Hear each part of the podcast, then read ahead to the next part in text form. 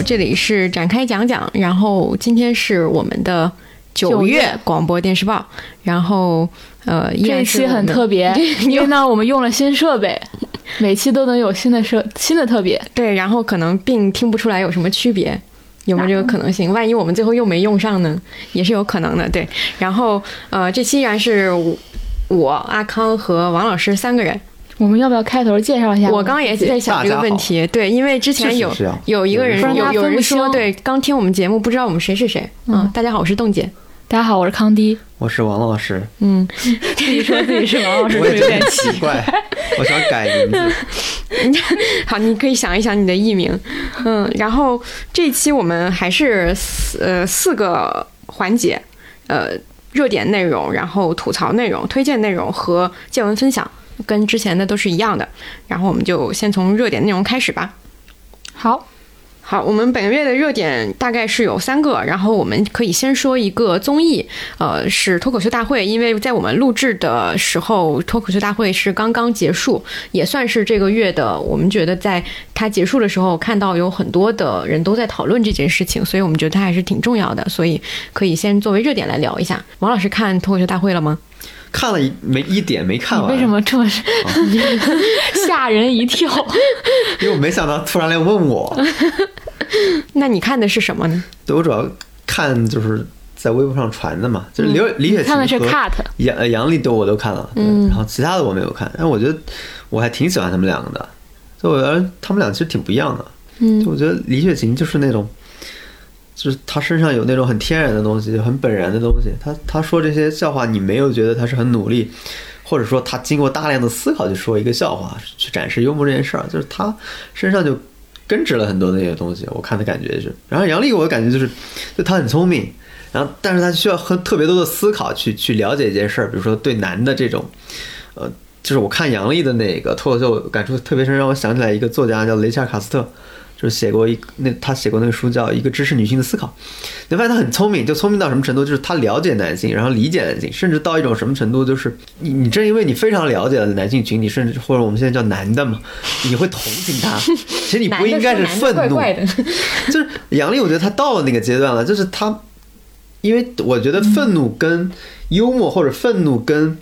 呃一些怎么说同情，他是没办法同时出现的。我发现很多人，比如说在说男女权的这件事很愤怒，很愤怒，很愤怒的时候，你其实不太能表达幽默嘛。我之前喜欢梁丽，我觉得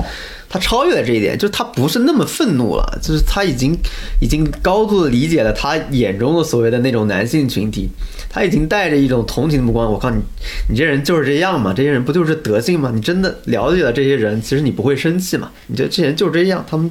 天生就是个德性，然后你就会把它转化成一种幽默感，转化成一种呃。更聪明的，就是如果按雷切尔卡斯的说法，就是知识分子式的那种东西展示出来。我觉得杨笠在展示就是展示这一点，所以我当时看就是一个呃很明显的经过思考的，就是段子，就是很典型的杨笠。但是像李雪琴身上就，我觉得就是呈现出完全不同的一种吧。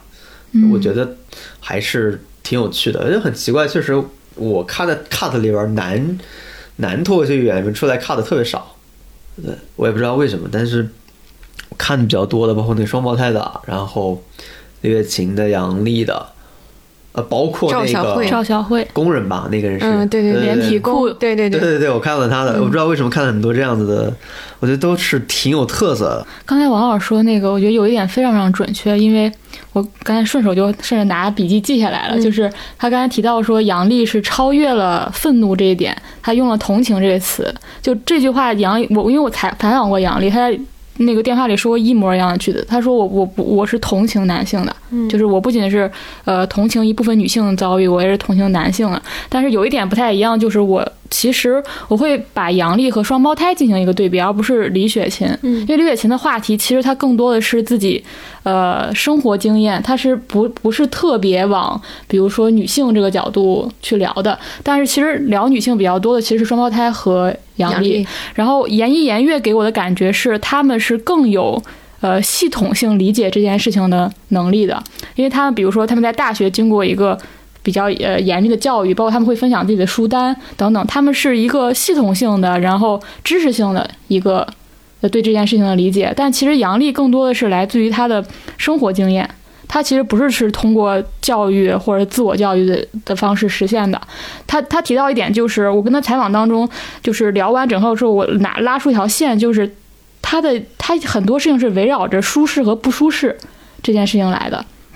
就包括说他为什么对对男性有那样的理解，就比如刚才王老师说男的那副德性，这个是他从小观察他身边的人，观察他他爸爸、他弟弟，然后他周遭的学校里男同学等等，他是从这些方面来的。就他跟双胞胎其实是个很好的对照。如果你说双胞胎严一严月他们的那个女性思维、女女女女性意识是通过教育得来，那杨丽其实是更野蛮生长，从生活经验而来的。嗯，我的一个感觉是这样。就是他所有的观念其实都是他自己很粗糙的去理解，以及他从他自己的感受出发去总结的，不是一个系统性的，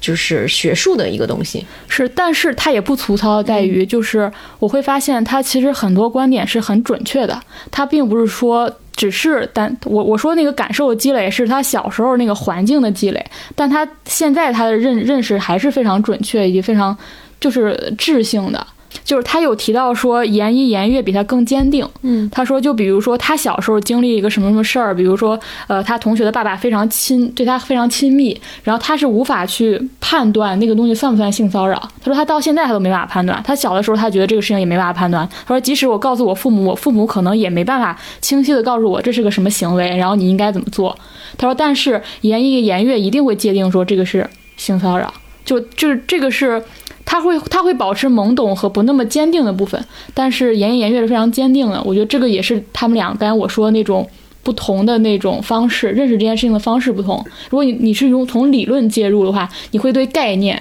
非常的清晰；但如果你是从感受介入的话，你会有一些模糊的地方。嗯嗯，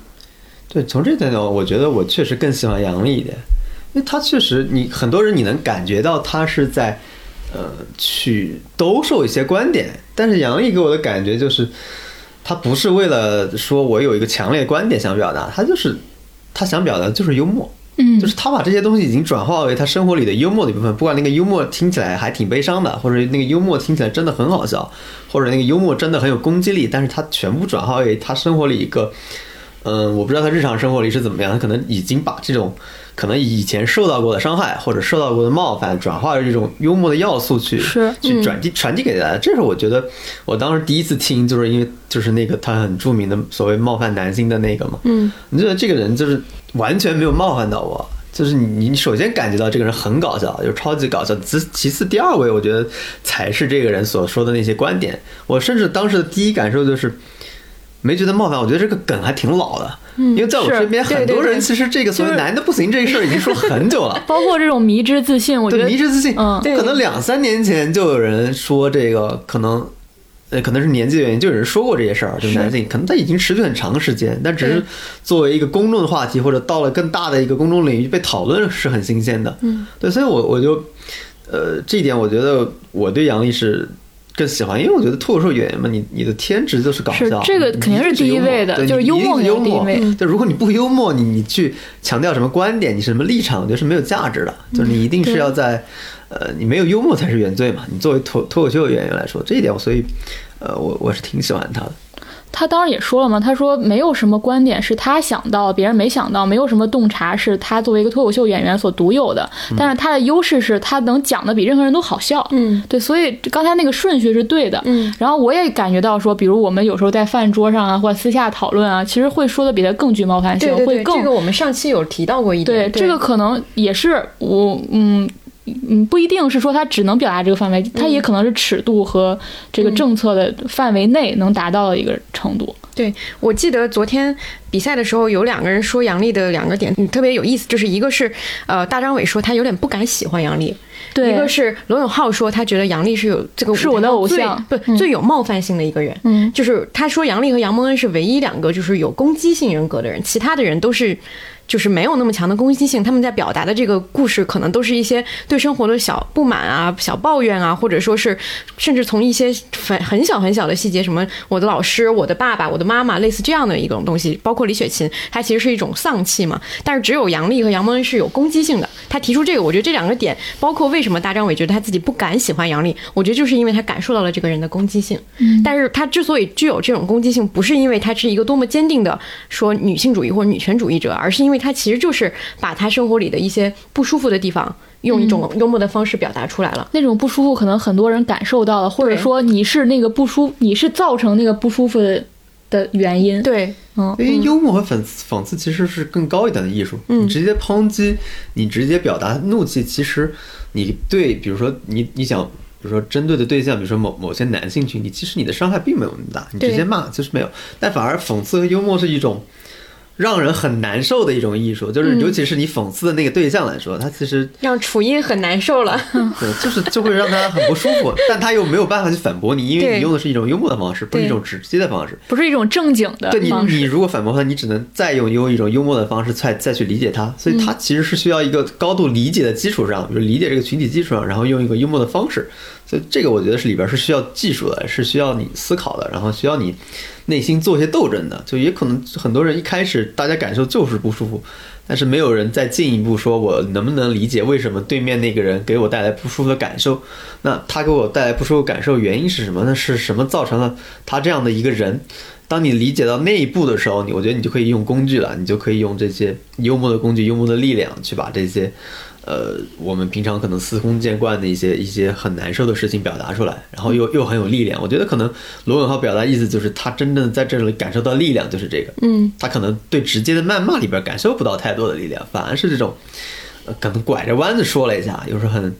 呃，看上去不是那么尖锐的东西，然后反而说让触动人会更深一点吧。可能我是这么理解的。对，我觉得他也可能就是感受到了杨笠那种表达不舒服的那个那个发泄那种感觉，是是是让他直接感觉到这个人的就是鲜活的那种力量的。其他人可能都是在讲稿，但是只有杨笠在讲稿子的同时，他抒发了自己的一些情绪性的东西。对然后我对于脱口秀大会还有一个感受，就是我会发现今年的脱口秀大会比之前的关注度要高。然后这个当然是他他们每一年做的更多的、更往外，就是把这个整个的影响力往上提升的一个结果。然后我会发现，如果你光看呃微博上的 cut 的话，不是说王老师这种啊，就是可能有一些人他只看了一点点，比如说有人转说啊这个好好笑，他转了以后就会疑问说这个到底好笑在哪儿？我今天看到很多人在讨论谁谁谁是不是好笑这件事情，包括杨冕夺冠呃王冕夺冠以后，就有很多人是说我真的 get 不到他什么之类的，还有什么王建国一点都不好笑，就等等，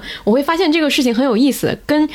在节目里的一件事情是相辅相成的，是在于你会发现，在每一个人上场或者说呃下场之后，他都会分享说，哎，今天这个场子怎么怎么样。就是上一个人如果是王冕，然后下一个人就会说啊，我接不住。就很多人可能 get 不到说这种所谓的接不住，或者说你开场很难这个。气场到底是什么？我觉得从这个点，呃，到那个微博上 cut，为什么很多人 get 不到？我觉得是是同样的一个东西。就比如说，你看完一整场、一整集的脱口秀大会，和你单看一个 cut，你的感受可能就是有区别的，因为你有对比了，你有整个场子的那种其他人更不好笑，或者说这个人的那个点，让那在那个怪异的地方，甚至这个东西可能都跟这一期的嘉宾有关，就类似这样的一个东西，它会让你集体提升你对这一场比赛所有人的一个观感。如果你单看微博上的一个 cut，它就沦为跟你其他在微博上看的搞笑视频是一个级别，它是完全不同的两个东西。对，包括这种你在现场演出那个场，可能我们也会说说我们看电视和现场的观众也还是有一个区别的。但是，嗯，嗯如果真正你去看过线下演出，或者说你自己尝试去去在一一场对话里面，你要引导或者说要让大家觉得开心，你就能感受到这个东西。到底是一个什么？它不是一个特别抽象的一个氛围，它是你真正深入其中，你就能感受到一个事儿。所以我觉得这个可能是我看到今年大家都开始关注这个节目以后去讨论的这个事情里面比较有意思的一个点。这个我非常有感受，就是我意识到脱口秀是需要你非常专注看的。嗯就我们有时候，比如说国产剧啊什么，你觉得它是可以当做背景声，但脱口秀是不能的。如果你是，比如说你是刷着手机听，和你专注去看那个表演，你感受到那个信息量以及你自身的代入是对有天天天壤之别。所以刚才洞姐说那个，嗯呃，就是就是微博上的那个 cut。你能理解的东西是小于，比如说你看一个整场秀，但我觉得这个整场秀可能也远远小于在场的观众。对，就它是一个呃递减的一个东西。嗯对，包括我去看的时候，我就会觉得你你专注看的时候，你对这个事情理解，你对它最后的判断会会完全不一样。嗯因为我昨天就是呃呃，比如说非常困的时候看了一遍呃王建国的，和非常专注看一遍王建国，你你是两种理解。嗯是，包括，但是我觉得在这个就是这种。这种之上，肯定还还是有一些人，他能够让你不需要任何判断，就让你就让你笑出来。嗯，就比如说昨天我看决赛的时候，我觉得沈腾就是一个他说什么都好笑的人，对吧？包括我昨天看完就是这整场决赛之后，我其实做的一件事情，我我是三观不正吗？我嗯我想说，我想做卡姆的狱友。对，我是昨天看完这个决赛，我就去看了卡姆的合集。天呐，卡姆就是一个，就是如果其他人是说脱口秀，他是需要慢慢加速，就是一开一个车，你需要慢慢的把这个速提上去的一个人过程，他需要推到一个什么样的高潮？卡姆就是一上来他就冲到顶的人，嗯，他真的是有那种能力，他。你直接就把全全场就点燃了，就是有这样的一些区别，就是你在看不同的脱口秀演员他们的风格，以及他们到底是一个技术型还是一个能量型，你在这个区区别之中，你能看到很多有意思的事情。我觉得这也是为什么脱口秀今年看起来特别火的一个原因。一个是因为我们之前说过的，今年的大部分的一些表达，比如说像电影，是已经处于一个稀缺状态，示威的状态。对，然后我们在应该是在去年的那期国产综艺的时候，我们就有说过，个人表达者可能会成为之后的一个主流。脱脱口秀就是一个非常典型的一个个人表达，它是一种形式嘛。然后他自己每一个人自己的风格、自己的语言风格和自己写稿子的风格，都都都能非常直观的去让你感受到这个东西就是它的魅力，是会让所有人都觉得在差别和比较当中发现这个形式的新的魅力的地方。嗯，我今天还看到一个很有意思的观点，很想在这里分享，就是被光抓走的人导演董润年，他说。他有那个角度，我原来没想过。他说王冕其实是一种类型片的成功，他是按电影来理解嘛。嗯，他说他辨识度很高，然后每个观众去看他的时候是有明确的一个契约的，就知道说在他这儿我要看的是什么。嗯，就是其他人好像没有那么的明确，但是王冕是极其明确的。然后你每次还要去猜他的那个戏剧点究竟在哪儿，比如说他本来唱着唱着歌，他突然开始调的那个节奏是在哪儿。嗯他一般每每次表演基本上都有那个节奏点嘛，对对就是观众要去猜这回会在哪儿，这就造成了一种悬念和期待。然后呢，但王冕这季非常好厉害的地方就是他每次都满足了大家的期待，所以对他他这个角度他的很很有演出。确实，虽然有很多人骂他，但是我看他的演出时候，确实有一些点是你想象不到的。比如说他唱着唱着，他就突然把那个吉他给离开了，就他有很多的互动性可以做。其他人就是他最多的互动性就是自己通过讲述，他是有他的吉他可以跟他做一个互动。是所谓的吉他，我觉得其实并不是呃仅仅提供音乐这部分，它其实是一个节拍器，嗯就是它的一个节奏的利器。嗯嗯，就我觉得每个人特长不太一样吧。王冕就是那种很很天然的，我自己感觉啊，不一定准确，就是他的个人魅力没那没那么强，但是他的技术能力很强嘛。嗯就是你写他每个故事非常的精巧。对，你因为这相当于一种脱口秀，相当于什么叙事？不知道，那就是口头叙事呗。就是你讲故事，有的人讲的天然就是跌宕起伏嘛。口述，对，你知道怎么地方，什么时候该停了，什么地方有高潮，可能甚至像我们以前做什么剧本之类，就学过那个几分几秒该 该什么地方了。我觉得他可能都设计好了，就什么时候什么阶段，每部分有有有递进的关系。你看到他的那个弹吉他的那个很明显嘛，嗯因为那个本子写的太好了。对对吧？但是可能就是我自己看，就他的个人风格不像其他的脱口秀演员给我带来那么强烈冲击感。嗯这我很喜欢那个山东人嘛，我也很喜欢啊我。特别喜欢他。呃，何广智啊何广智就他专门讲 专专门讲地铁，以前老讲地铁故事嘛。然后他长得像我一个朋友，我就特别有意思。他 对。但是他有一种，我有一种感觉，就是如果他真的脱离了那个环境，他可能就不会像现在这么好笑了。嗯，我觉得他有点紧，有点对对对，有点张紧。现在这个状态是很好的。对嗯他如果在下面跟他的朋友聊天，或者是跟他的朋友讲，我觉得会一定会更放松一点。嗯就在他上面总觉得那些人反正太牛了，可能是有对他有压力。嗯，但是他那种叙事方式对我来说非常熟悉，然后就很山东味儿很重，我就就是想 Q 某个老师。对对对，因为我有个朋友跟他太熟，所以我特别喜欢他。嗯，好的。那关于脱口秀大会还有什么？你不准备夸夸昨天那个颁奖环节吗？哦，对，大家就呃，这个你就谢谢你提醒我，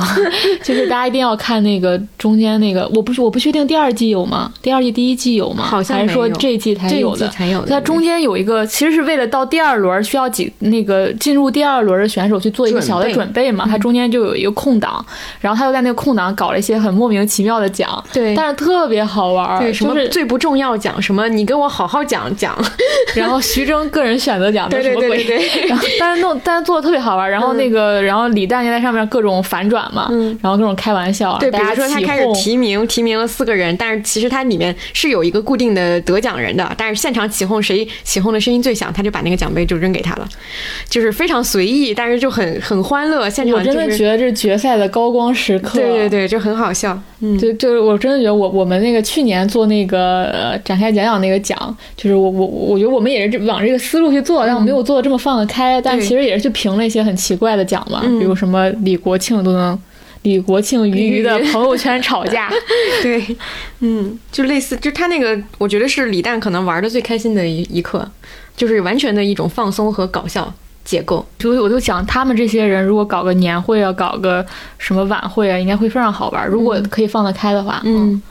好的，那我们第一个热点就是这个综艺脱口秀大会，然后我们接下来讲一个电影吧，就是其实我都不确定《信条》算这个月的热点吗？我甚至没有看。那我觉得有一点打上问号了，信条》的票房应该也没有特别好，嗯，接近五亿吧，应该是，然后应该是嗯四五亿的一个水平。诺兰最低的一次分数吧，嗯，七点八。对，我觉得主要是它提供的热点可能更多的是，嗯，大家对于真正的很久没有进电影院的人，可能是在这个电影上，呃，都集体都会去电影院看，然后不管对它的这个讨论是赞扬的还是否定的，但我觉得它也形成了就暗合了现在这几个月特别红的就是男女之争的这个点。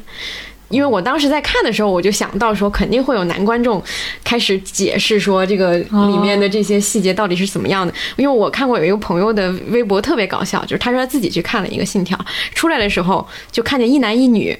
就肯定是情侣，然后他就特别期待他们俩聊一些关于就是。男的向女的解释这个这个电影里面的一些规则的一个，然后女孩就是默默的，就是听的那一个一个场面，但却没有，他就很失落。这就可以展现出来，就是这个电影提供的最多的一个丰富的东西，就是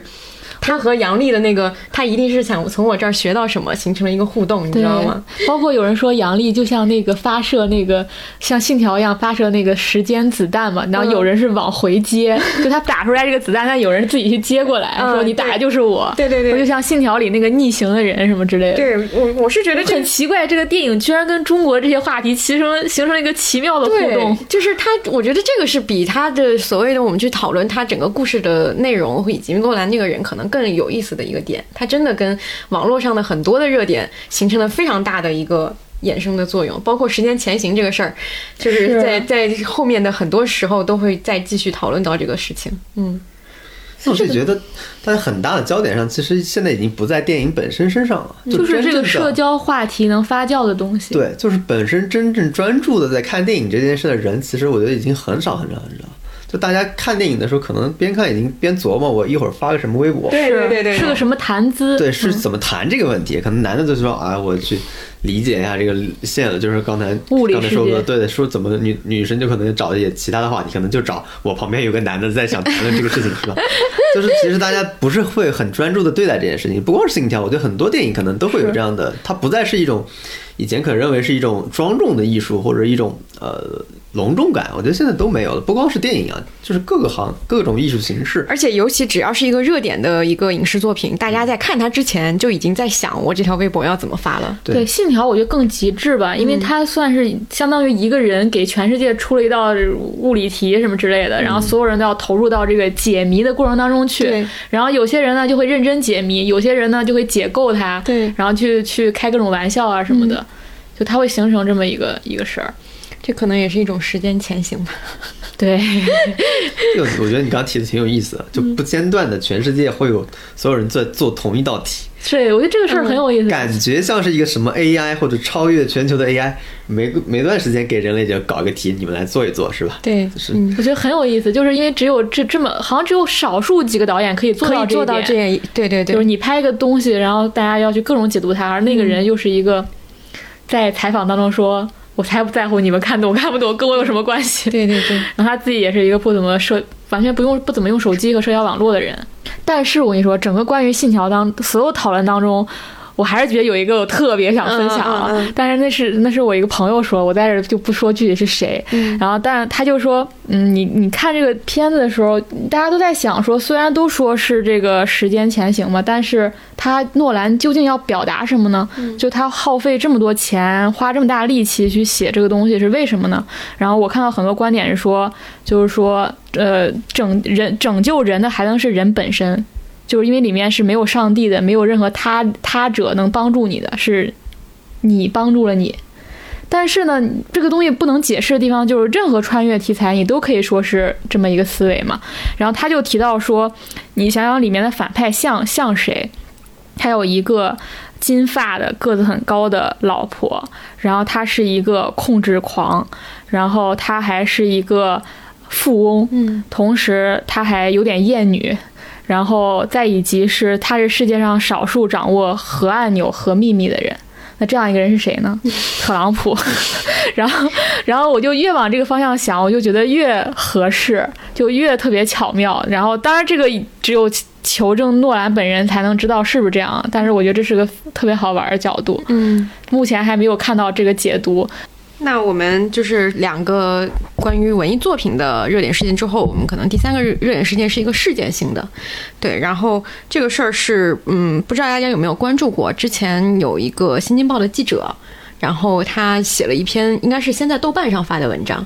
应该是跟反派同时吧？哦，对，反派影评的二条和那个豆瓣都发了这篇文章，就是浮游写的那一篇，它里面就是讲了，呃，他被一个著名艺人改稿，以及他的徐姓艺人对徐姓艺人改稿，以及他的呃上司是怎么样的去呃勒令他改这个稿，以及怎么就是可以说说是相当呃没有底线的去配合艺人的这个行为的。这样一件事情，以及他怎么被嗯报社有一些不合理的对待啊、这个事情我们是当天就有看到，然后呃当天徐峥还上了热搜。对对对，当天还上了热搜第十吧，好像是对。然后现在已经过去一段时间，最新的进展是，浮游说他没有得到《新京报》的任何回关呃任何回应，就没有任何推进，对方好像没有任何反应，也没有给他解除劳动合同。对，然后另外一个是他的那篇文章被动漫删了嘛，嗯对，大概是这样一个。但是徐峥方是肯定不会有任何回应的，这个是肯定的。但是我们是觉得说这个事情，呃，它有几个点都挺值得聊一下的。一个就是所谓的呃被艺人改稿这件事情，我觉得这个可能阿康更有王老师也更，王老师更有。啊，我说吗？对我自己理解这个事儿，它其实我自己觉得它就是长期以来积累的一个矛盾的一个小型爆发吧。因为我从改稿这件事儿，从我入行开始，大家开始做，比如说只要涉及到娱乐新闻、涉及到艺人这一块儿，这个话题就没有断过。但我觉得最大的区别就是，比如我们那会儿，如果有人强行要求呃这样的改稿的话，至少编辑是站在你这边的。是有一个人保护你，对，就是因为那个时候的立场就是大家觉得只有好的报道、具有公信力的报道，或者只有报道真正有价值的东西，才有读者看，读者看才有广告投，它其实是有这么一个逻辑的。但我觉得现在可能这个逻辑链或者这这种链条已经断裂了，所以所有人都不在乎这个了，就导致这个编辑其实他采取了一种。因为他已经不在乎报纸、报社内部的这个逻辑了，因为对他不重要，他只对他重要的就是艺人关系的这个逻辑，所以他采取的是另一种立场，他是完全不在乎记者的利益，记者对他来说就是一个写稿工具嘛，他完全不在乎你你做什么，只是我跟艺人关系好，可能我未来做一些合作什么的，所以我配合你去发一些电影上映时候发一些通稿，这就变成一个现在逻辑，所以就导致这个呃记者和编辑之间产生矛盾，就是你们俩本质上立场已经不一样了，记者是想做一些。更有价值的，然后能报道更重要信息的，就是有真真情实感的艺人说一些真话的这些报道。但是其实对编辑来说，他只是完成了这个所谓宣传的任务就结束了。那他们俩已经，但我觉得这个环节里最可怕的是公众也不再要求了。对，这就是你看到有多少人在给大家科普这个行为？是正常的，对吧？对嗯，这个就是很多，我觉得很多事就是悄悄就变成这样了，没有人有一天站出来说这个事儿应该是这样。对好，就是这个是，所以我觉得确实没有办法，对我来说是常识的性的事情，然后你有一天发现它不是常识了，嗯那你也不知道这个事情是从什么时候发生变化的。嗯就是所谓艺人改稿这件事是非常正常的一件事，就是给给宣传就是经纪人提前看稿，这是一件非常正确的事情。我是怎么理解的？你刚才说这个问题呢？是因为比如说很多呃大的活动或者艺人他请媒体的时候，他是把这些媒体和所谓的自媒体账号，他是放在一块儿了，他并不是觉得你。他可能心里觉得啊，你是传统媒体，你是纸刊，但他在他的范围内，你们就都是媒体，都是一个对外发声的一个工具或者渠道，他并不会区分说啊，这些人是嗯不需要改的，这些人需要改，他他对一视他对同仁一一视同仁，他一切认为就是说你就是来为我服务的这样。嗯就是因为你跟确实跟其他的自媒体没有区别了嘛。嗯以前的好歹是你的影响力更大，或者你的公信力更强，嗯，这是一个我觉得很重要的元素。但现在肯肯定不是在宣传机构里边，在他们的认知里边，你们的影响力和所谓的权威度可能跟一些自媒体公号没有区别，是的那他就没有必要区别对待你啊，嗯，所以就是很尴尬，就是。就是比如别人说我每篇文章都能十万加，你能吗？对可能连这个问题你都回答不了。所以这个到最后就变成每个人的认知不一样。记者觉得我是应该说真话的，我应该采访真东西的，但是编辑觉得你就是配合把这个工作做完的，那宣传方就觉得你就是配合我宣传的，那这就导致每个人认知不一样，那一定会导致各种各样的矛盾嘛。那这个就是一个变化发展下本来是一个固定的、稳定的三角，各取所需。但现在每个人的需求和每个人的认知都发生差异了，然后这个就会怎么说？这种事儿我觉得会越来越多吧。就是是已经已经很多很多，我觉得它就像一个窗户纸，就是捅破了，对捅破了而已。嗯就这个事儿好像就是已经太常见了。它只是这个事儿是结合艺人改稿结合了这个职场 PUA 对综合在一起，它爆发，出来。正常情况下，你说我作为一个编辑，你这种事是可以跟编辑以及那边商量好的，你是不应该采取这么一个特别粗暴的形式去解决这个问题的。嗯，就你其实是有很好的方式去解决这个问题，而且是可以解决掉。大部分的编辑都在这么解决这个问题，就是你你以记者能够理解的方式，是然后宣传方能够理解的方式，去把这个问题解决掉。当解决这个过程也很痛苦嘛，就是你需要平衡各种东西，但是，呃，我本质上没有没有什么，就是区别吧，嗯没有什么区别，只是你你手段的问题，你可以更诚恳一点，或者你比如说你也许就可以跟记者说这里边到底有多多大的利害关系，看他能不能接受，如果不能接受，那就再采取一个什么方案。但是你用了一个特别。这就我觉得就是职场里边的问题吧，就没有什么耐心，的或者觉得是天经地义的事儿。对，这是我觉得他是他自己已经觉得说，我本来就是在为你服为艺人服务了对，我就根本不需要说服记者。我觉得是一个成熟的记者应该也跟我是一样的逻辑，我们就应该向他低头，是这样的一个态度，就没有任何的讨论空间。我觉得是，但是我想说的点是我在评论里看到的，因为这个事情发酵到微博之后，有很多呃娱乐账号啊、营销号啊发，然后我在底下看评论的时候，我真的气得火冒三三丈，是不是？其中有一个是也一一部分人是在为徐峥辩护，认为当时他们有一个很核心的争论点，就是背叛影院这个词要不要出现在标题上，还是要不要出现在文章里。然后很多人说徐峥怎么背叛影院了？怎么就你你记者怎么能用这样重的词？嗯，但我觉得这个词就是没有问题的，因为很可能有些人大家不知道说。他当时确实是跟影院是有这个协议和合同在的，尤其是他还当时先提档了一下嘛，先本来大年初一他提到大年三十儿，就给当时影院造成了很大的麻烦。比如大年三十儿我可以放假的，大年初一在那工作，他突然提档了，提档完之后因为疫情的原因，所有人取消了，然后他又马上又卖给了呃西瓜西瓜，他说他两他已经伤害过影院一次了，嗯，然后在这种情况下，他也没有告知影院，就是你你的你的片子在影院上，他前期投入是非常大的，这个怎么能就不是背叛的行为？我觉得他从各种角度理解，他都是一个背叛影院的行为。就这个词，一点儿一点儿一点儿问题都没有，但大家可能没有这个前提，没有这个常识，就不知道说你的影院其实是为这个片子付出了很大嗯很大的代价和成本。我觉得这两个点其实是背后都是一个逻辑，就是现在很多观众或者说公众，他看到的点就是那个有名的人以及他的作品本身，他不会顾及到。对，他还觉得说我我就是免费看了呀，对他徐峥让我免费看，对他在意的只有两个，一个是一个明星，一个是我自己。对他不会顾及到整个这个行业和这个产业的其他工作、其他环节嗯其他环节承担了怎么样的一个责任，是以及他们应该做什么。你如果永远都以我的标准和明星的标准以及有钱人的标准去要求每一个行业的话，你就会发现这就会变成一个所有人都向所谓的资本或者说是什么低头的一个一个事情。这个对这个事儿一样，就大家只看到了我和这个明星嘛，所以他不在乎这个影院，他也不在乎浮游，这都是一样的，一样的逻辑。是的，嗯是的，是的，也不在乎所谓的新闻，对我来说好像就不重要，影院对我来说也不重要，我在意的就是我有没有看到这个免费的电影。是。嗯，但是他没有想到说你现在是免费，你将来会免费吗？对如果这个事情成为一个常态，你认为字节跳动还会一直让你免费看电影吗？对如果就为什么我们要守护行业的原因就在这儿。，对，如果你以后被大公司欺负了，还会有人替你发声吗？对，是其实是这样的一个长期的一个事情，但是很多人可能就只看到了眼前的这一件事情。嗯，是这样。另外还有评论里面一部分人，就是我特别讨厌看到这种评论，就是假扮自己是，也不是假扮，有可能他就是真的，就是他已经人间成精了，你知道吗？就我是个老职场人，我是一个 老社会人，然后你这个记者怎么这么没有眼色啊？你怎么这么不懂？就是职场的规则啊，你怎么这么不懂看你上级在关心什么呀？就每次出现这种事儿，底下底下就有人人间成精的人出现。对，我就觉得你都你都成精了，你怎么还在这微博上这么说这么多话呢？对，就是特别喜欢教训别人，就一副我已经在这个社会上我什么没见过？我适应了各种规则，然后我看你就是你不懂事儿，你任性，然后你你没有看懂上司才是那个有大智慧局观的人。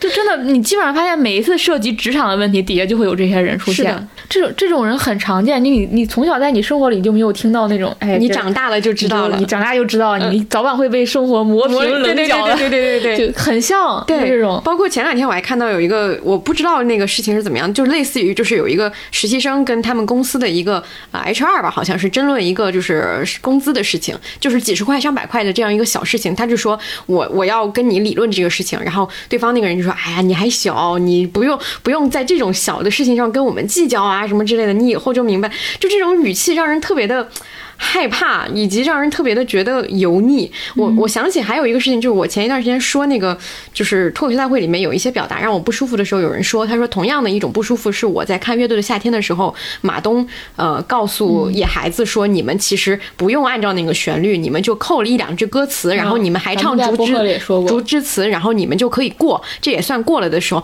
他说我看那个我也觉得很恶心，我也觉得很不舒服，就是这个东西被人这么坦然的去讲出来，这个本身就是有问题的。它可以是一种潜规则和一种投机取巧的一种方式，但它不应该作为一个。我坚定的一个认为的东西，让你也学习，这个跟这个是一样，就是你你来告诉我说你还小，你还不懂事儿，你还怎么怎么样，就非常的就是他其实是潜意识里已经认为了，说我认为的这个东西是绝对正确的，你总有一天会明白，只是你现在还不明白，我来告诉你，你早点明白对你比较好。但其实事情未必是他所信奉的这个样子，总有人要为不应该出现的事情愤怒，这个愤怒我觉得是非常非常可贵的。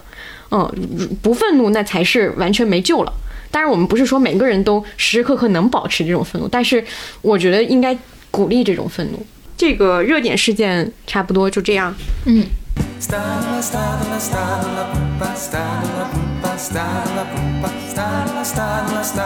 pumpa, pumpa,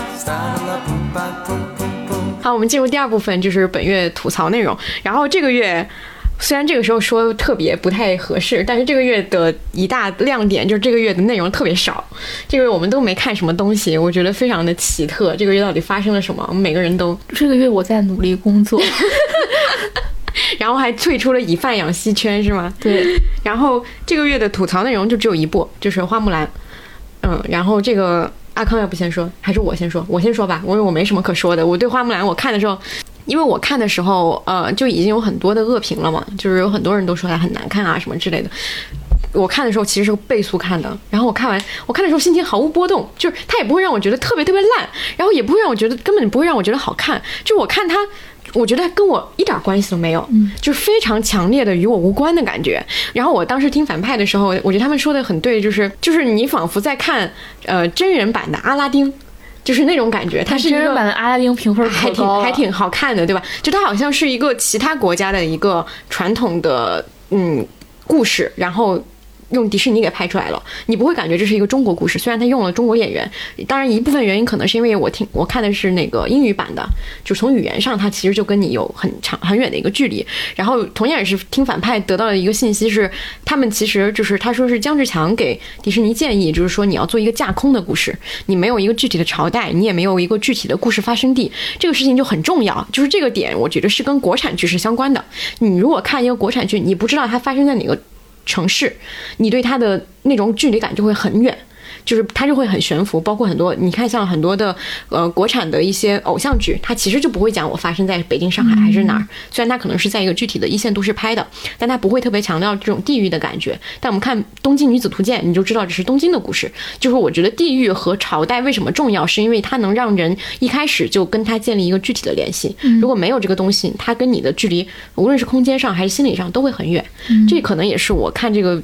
电影的时候毫无波动的一个那他原因。提这个原因是避避开审查的问题对吗对，为什么会因为这个会避开审查？因为一旦设置具体说是的朝代和里面它不是有这种战争嘛，战争就会涉及审查问题嘛，就是有一些可能敏感的地方。包括里面他的那个反派，他也把它就是抽象化了，等于说他没有规定这是一个具体的什么民族，然后这也不是一个中原和一个异族的一个分但。是我理解这件事儿不是从过审的问题来理解，我是从类型片的角度来理解的。嗯，因为他要把它作为一个迪士尼合家欢系列的一个电影，它不是一个要走所谓的，因为花木兰是一个中国的史实，它就可以去。呃，把它搬到一个、呃、具体的朝代当中，然后去尽可能真实地去描绘它。你作为一个合家欢电影，它就是要去抽象这些东西，你才好去设置这个东西。包括现在很多人吐槽说，让花木兰住在那个福建的土楼，这个我们当然也也也在编辑部里讨论过这个话题。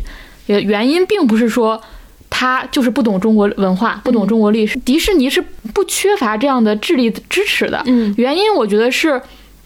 就是因为他要想做一个合家欢的类型片啊，他所有的呃要素都要符合一个类型片的要求。那为什么是封呃福建土楼呢？一方面你可以说那是一个视觉奇观，那样一个建筑很符合你对中国那种古代的那种家园的想象。另外是那种那种呃土楼又是一个圆环形的圆形的嘛，它就是有一种堡垒的保，它是保家卫国的一个象征啊。所以我觉得他选这个不是因为愚蠢，嗯，是算计好的。是我没有说他是愚蠢，我哦知道这是一种算计啊，我明白。我的意思是说，因为大家网上都在骂这件事儿嘛，嗯都在骂说你不懂中国历史。我觉得他没有想要做一个，他又不是《清平乐》，对吧？《清平乐》你可以说我做了多少关于宋朝的一个历史研究，我要去呈现怎么样精美的服饰和所有的一套礼仪规范等等这样一些东西，这是他的一个卖点。但是花花木兰肯定不是这样一个东西。嗯嗯对，然后我觉得这是他他的目标就是做一个合家欢的呃电影，但是为什么我觉得它即使是做一个合家欢迪士尼合家欢系列，我也觉得它不不及格的原因是在于他连里面的人物和情感就没有做好。对你为什么看的时候觉得完全与我无关了？你会发现刘亦菲演的这个角色是从头到尾没有任何变化的，嗯就是你你你对比九八年的花木兰，她其实是一个普通的女孩，她要通过训练，然后她才慢慢成为一个战士。但但是你看看一开篇这个真人版，她就是一个从小就是一个很很神奇的女孩，她就会能够爬房顶，各种抓鸡什么的。她而且她还拥拥有一种嗯不可解释的所谓的气的存在，就是一种神力嘛。就这个就让你觉得她更跟你没没关系了。如果是个普通女孩，你还是能建立一部分共情，对吧？但这里面完全没有了。这是我觉得，包括情感的部分，其实他那个父亲的层面还行，但是整个这个价值观就经不起推敲嘛。他是我我真的很难想象为什么二零二零年了会拍这样一个价值观，嗯就是呃这样的花木兰依然在呃，嗯按说你已经是一个所谓现在女性主义已经这样被大家强调的一个环境之下，你去拍一个人，他在强烈的维护呃父权权和皇皇权嗯。这种家庭里的这种呃权力体系和他在这个国家里的权力体系是一模一样的。嗯然后你你发现你你再对比九八年的九八年里面的女孩还会照着镜子说，这也是那个主题曲我觉得特别重要的原因。嗯那个主题曲就是她照着镜子的时候，就是她在反观她自己。她说：“有可能我不是为了我的父亲来从军的，而是我就想做一个有价值的人。”嗯就这个这个意识，这种自我这个意识，你可以说它很老套，但是你想想，那是九八年呀，你现在都过去二十多年了，你连这一点都没有了，嗯没有自我了，从头到尾都是我要保家卫国，嗯我为了我的父亲，我为了这个国家。那所谓的蜕变，就是我可以。呃，披着长发，穿着红衣上战场，这极其表面化呀。就所谓的女性能为自己争取的权益，是只是说我可以穿着表面上穿什么样的衣服，以什么样的形象出现在一个男人的世界当中吗？就是我我在这个层面，我简直觉得有一种不可理喻。我觉得，我觉得呈现出这样的割裂感，就是就是一个什么结果？就是他们在用一种算计的方式去做一个东西，而这种算计是他算他他计划的这个群体是他不熟悉的，但是如果他本着算计的方式，他为什么没有算计到所谓的女性这个对女性这个理解呢？就他这个理解怎么能这么落后呢？我按说这个西方 Me Too 已经那么强烈的一个，我觉得他们是不是看的都挺好啊？我刚刚你在说的时候，我脑子里全是像都挺好这样的剧，就你会发现他不是不知道，但是这个可能依然不是国整个中国的基本盘。嗯，就是你去强调这个东西，你去强调国和家这个东西，还是对大部分人都受用的。你要看他瞄准的到底是谁嘛，对吧？是虽然现在这个东西，你比如说像大家在网络上骂的都是他这个呃价值观老旧，但是你你想想，真正走进电影院去看、去花钱的人，他们骂的可能就不是这个，他们就是单纯觉得不好看、不精彩、不嗨、不爽，对吧？他们骂的是这个东西，所以我觉得这个是他在算计的时候，一方面又想要算计准你，但是一方面又很顾及很多很多东西，呃，就是很束缚的一个一个作品，然后出来就感觉是四不像。他既没有很先锋的意识，也没有很呃圆圆满的一个说得通的一个所谓的成就的逻辑，他都没有说得通，这就是一个很别扭的一个结果。嗯嗯，我甚至还因因为这个去看了 N 个版本的花木兰，看了当时赵薇和陈坤那个版本，他那个版本也很算计，地方是他想呃把重点放在战争场面，嗯。所以他拍了大量的战争戏，嗯。就是在战战场上去怎么去做权衡，然后还包括那个当时有个电视剧版的花木兰，那个花木兰特别搞笑是，他会拍到花木兰结婚之后怎么去处理婆媳关系，哇哦。然后婚姻关系一度要走到离婚的边缘，哇哦，但是那个剧你可以说它很俗气嘛，因为它是为了你，你可以想象它就是为了满足电视前那种看肥皂剧的观众、嗯。想要看那种家长里短的情节才加的。但是它它有一个很很重要的问题啊，就是即使像强大成花木兰这样的女性，她在挑战了所谓男权社会的规则之后，她回家之后不是依然要去。承担一个传统女性的职责嘛，就她可能无意当中触及到这个话题，但我通过这个只是想说，就是我觉得花木兰是个很值得，她不是一个老旧的 IP 就扔到那儿就行了。我觉得她是能做很多创新的，能在各个各个时代去讲一个有趣的故事的。但是就是很遗憾，现在这个二零二零年版本的还没有九八年的新颖嘛。嗯，好，本月吐槽内容就只有这一个，不知道是好事还是坏事，应该是好事吧，说明我们真的也没有看其他什么让人很生气的内容。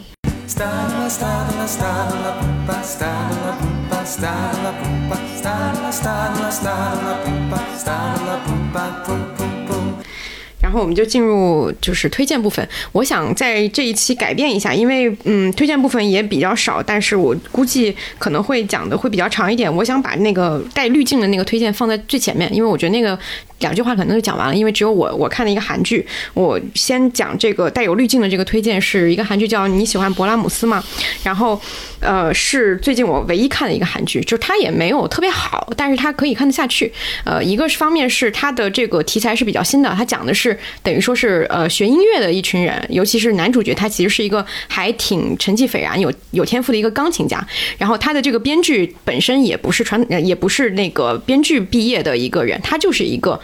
做音乐的一个人，我还知道这个戏的一个花边新闻，就是朗朗认识这个人，他认识这个人，哦，就怪不得他录了对。他之前朗朗接就是我是看的韩国的那个新闻，说朗朗在看这部剧，然后我就心想，好，郎朗怎么会看韩剧呢？有可能是他老婆在看，他看了一点。后来据说有新闻说是他知道是这个作者之后，他就印象他接触过这个人，可能是他以前在纽约就是有音乐演巡演的时候，这个人对接过他，就等于说这个作者这个编剧本人他也是从事音乐行业，他可能自己也学过。乐器，但他只是没有成为一个专业的演奏者。然后他现在写了自己的第一部电视剧，就是现在的这个剧。他讲的这个故事其实挺挺缓慢的，他节奏非常非常慢，你一看就是一个没有写过电视剧的人写的东西，因为他一集可能都没有什么特别大的情节，有很多戏都是通过嗯演员的表演和这种导演的细腻的这个情绪的去很多的这种情绪性的镜头以及旁白去陈述陈述的，他不会让你觉得有那么强的一个戏剧的感受。但是如果你特别喜这种清淡的这种感觉，是可以看一下的。它其实讲的是两个三处于三角恋当中的一个男一个男男孩和一个女孩，他们之间同时又肩肩负着这种一个是有天赋的一个演奏家和一个是没有天赋的人，他们这样的一个故事。哎，我有个问题，为什么现在没有像《交响情人梦》那样的作品出来了？因为那部作品其实很好，我很对少有部作品看了两遍的，尤其是这么嗯还谈恋爱的作品，就是好像日本也没有，韩国也没有，就是嗯好像没有一个特别纯粹的能把音乐跟跟人的青春的跟爱恋爱谈结合的很好的这样的剧了。我原来以为这个会是这种类型的没有，，嗯，怎么了？机智的医生生活算吗？嗯，不太算。对我理解王老师说的那种类型，可能是有点像什么，就是青春和什么呢？就是一个是体育，一个是音乐，就是是一些天赋性非常强的东西。对，交情梦可能对比韩国有点像那个举重什么举重妖精金，举重妖精金福珠，嗯对，，但他做的更好。但我嗯其实没有仔细分析为什么那个人会给人留下的印象会深刻一点。嗯，就是我到现在也不知道他好在哪，但我发现我就很奇怪，为什么现在没有那样子的东西了？是大家已经不爱看那样子的东西了，还是还是比我觉得还是比较难写吧，可能，因为你它意味着你要对，就是首先你得具备一些编剧技巧，另外你对这个行业和这个类型是相对比较熟悉的。嗯，他他讲的可能跟那种职业剧还不太一样，因为职业剧它可能讲的更多的是人人际关系嘛，但是这个青春故事它其实。更讲求的是所谓的梦想和追求梦想以及天赋这种，其实还挺大的一个概念。但是你要去讲其中每一个个人的那个挣扎是比较困难的。但是它是，嗯，是结合起来是其实是做好的话能非常好看的一种类型，因为它天然着，因为竞技和这个呃，就是类似于像音乐这种非常需要天赋的东西，它其实是很残酷的。就是你有就是有，没有就是没有。它不像其他的一些技能，你可以去习得嘛。但是你这个有和没有，以及它这种胜负的这个呃，就是惨烈程度，是非常戏剧性的一个东西。嗯。但是这个就完全不是，它它有涉及到一些残酷的东西，但它讲的都非常的清淡，它不是一个纯纯粹非常的热血的，或者说是其他的这种东西，完全不是。嗯，女演员是那个棒球大联盟的？，对对对对我。看过她上《Running Man》，哦唯一的一个印象就是她有没刘海，有比有刘海好看。哦，他在这里面又有刘海，嗯，那期所有的弹幕都在说这件事儿，你知道吗？哦，他这这次在这个里面演了是不是也说那个谁的刘海啊？最近宋智孝宋智孝，嗯，也说啊，弹幕反正不知道现在就是弹幕都在弹幕现在在讨论刘海，好的，那这个有滤镜的这个推荐我就结束了，然后我们就正式进入推荐内容的环节吧。然后这一期的重头戏，我们推荐的是国产剧《沉默的真相》。我们是不是都哎？王老师花钱了吗？花钱了呀，花钱。你之前不都不花钱还是要没有这个，还是要正经看一看的嘛。嗯那谁谁先说？王老师先说吧，咱们俩都说太多了。我们俩这发微博发太多了，来，王老师说一下。其实我也没有太多说的，因为我感觉大家都说完了，其实已经。嗯，我第一印象就是，因为我看习惯就是还是先从细节看，就那些细节可能大家也都提到了，比如说那些，敷面比如说，这个敷面膜呀、丢钱包呀。我之前今昨天我今天因为今天才看完，我今天才看完就发现它里边儿其实这个细节也被大家提到了，就是吃火锅嘛。嗯因为我之前听毛尖录一个播客，他也提到很有意思，你就发现中国人特别喜欢吃，然后还拍什么《舌尖上的中国》啊、《早餐的中国》这样专门去讨论吃的，但发现就是中国的影视剧里边吃的是极为不认真的。就你就别说那些古装剧里边都是假菜嘛，连一点热气都没有。你就正常我们看的剧里边，所谓的吃东西只是一种道具，然后你就突然发现这个剧里边火锅出现了非常多次，而且它你看那个火锅的造型不是。你就吃个什么北京涮锅那种味道，它它每次弄得非常非常隆重，重庆火锅，对它它是它是有作用的，它不再成为一种工具了。我当时印象非常深，就是你发现，每当他们要做这个重大决定的时候，或者说其实是一个很艰难，但是又很热烈、很热血的一个动作。又是一个要团结一致的事情就。他们就要围到一个一个一个桌子，那个火锅必须是热气腾腾的，然后各种各样环境里有那种烟雾的，有那种你看上去就有点热热血的那种感觉，你就发现，哎，第一次原来国产剧里面真的有人很认真的不把食物只当做一个背景对嗯，它真的是用来那个衬托这个人物的情绪的。我觉得这个是很关键的一点，因为这是在那个跳岛的视频里面听毛尖跟那一个宁波的作家写本书叫《南货店》，就他里边评价我还没看完啊，但那本书确实挺有意思的，就是它里边所有吃的都不光是吃，都是为了展示人物性格的。嗯，所以我觉得这一点很珍贵，就是就是在《沉默的真相》这里边有特别多的细节，就是就我会肯定这种剧，就是因为他们首先做的就非常非常认真，他们很很严肃的在对待一件事情，嗯，我觉得这是很关键。然后第二个就是你发现，嗯，这部剧之所以说大家很很欢迎，因为我觉得他们真的很，就刚才说了一个严肃嘛，就是第二个，我觉得他们真的很尊重那个严肃的内核。就其实，嗯，紫禁城的小说其实被批判主要是文笔的问题嘛，但它其实每本小说都有一个很核心的一个一个原则，还有很核心的故事也好，这些故事其实是，嗯，其实是严肃的东西。就包括《沉默真相》这部，不就是一是因为一个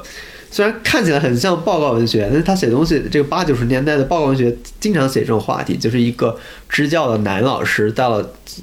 农村，经常会发生一些很奇怪的事情，其实这是非常常见的。但是这种所谓的性侵，尤其是性贿赂这种话题，其实是一个特别严肃的话题。我觉得这几部剧，就像我们之前也想一块儿聊，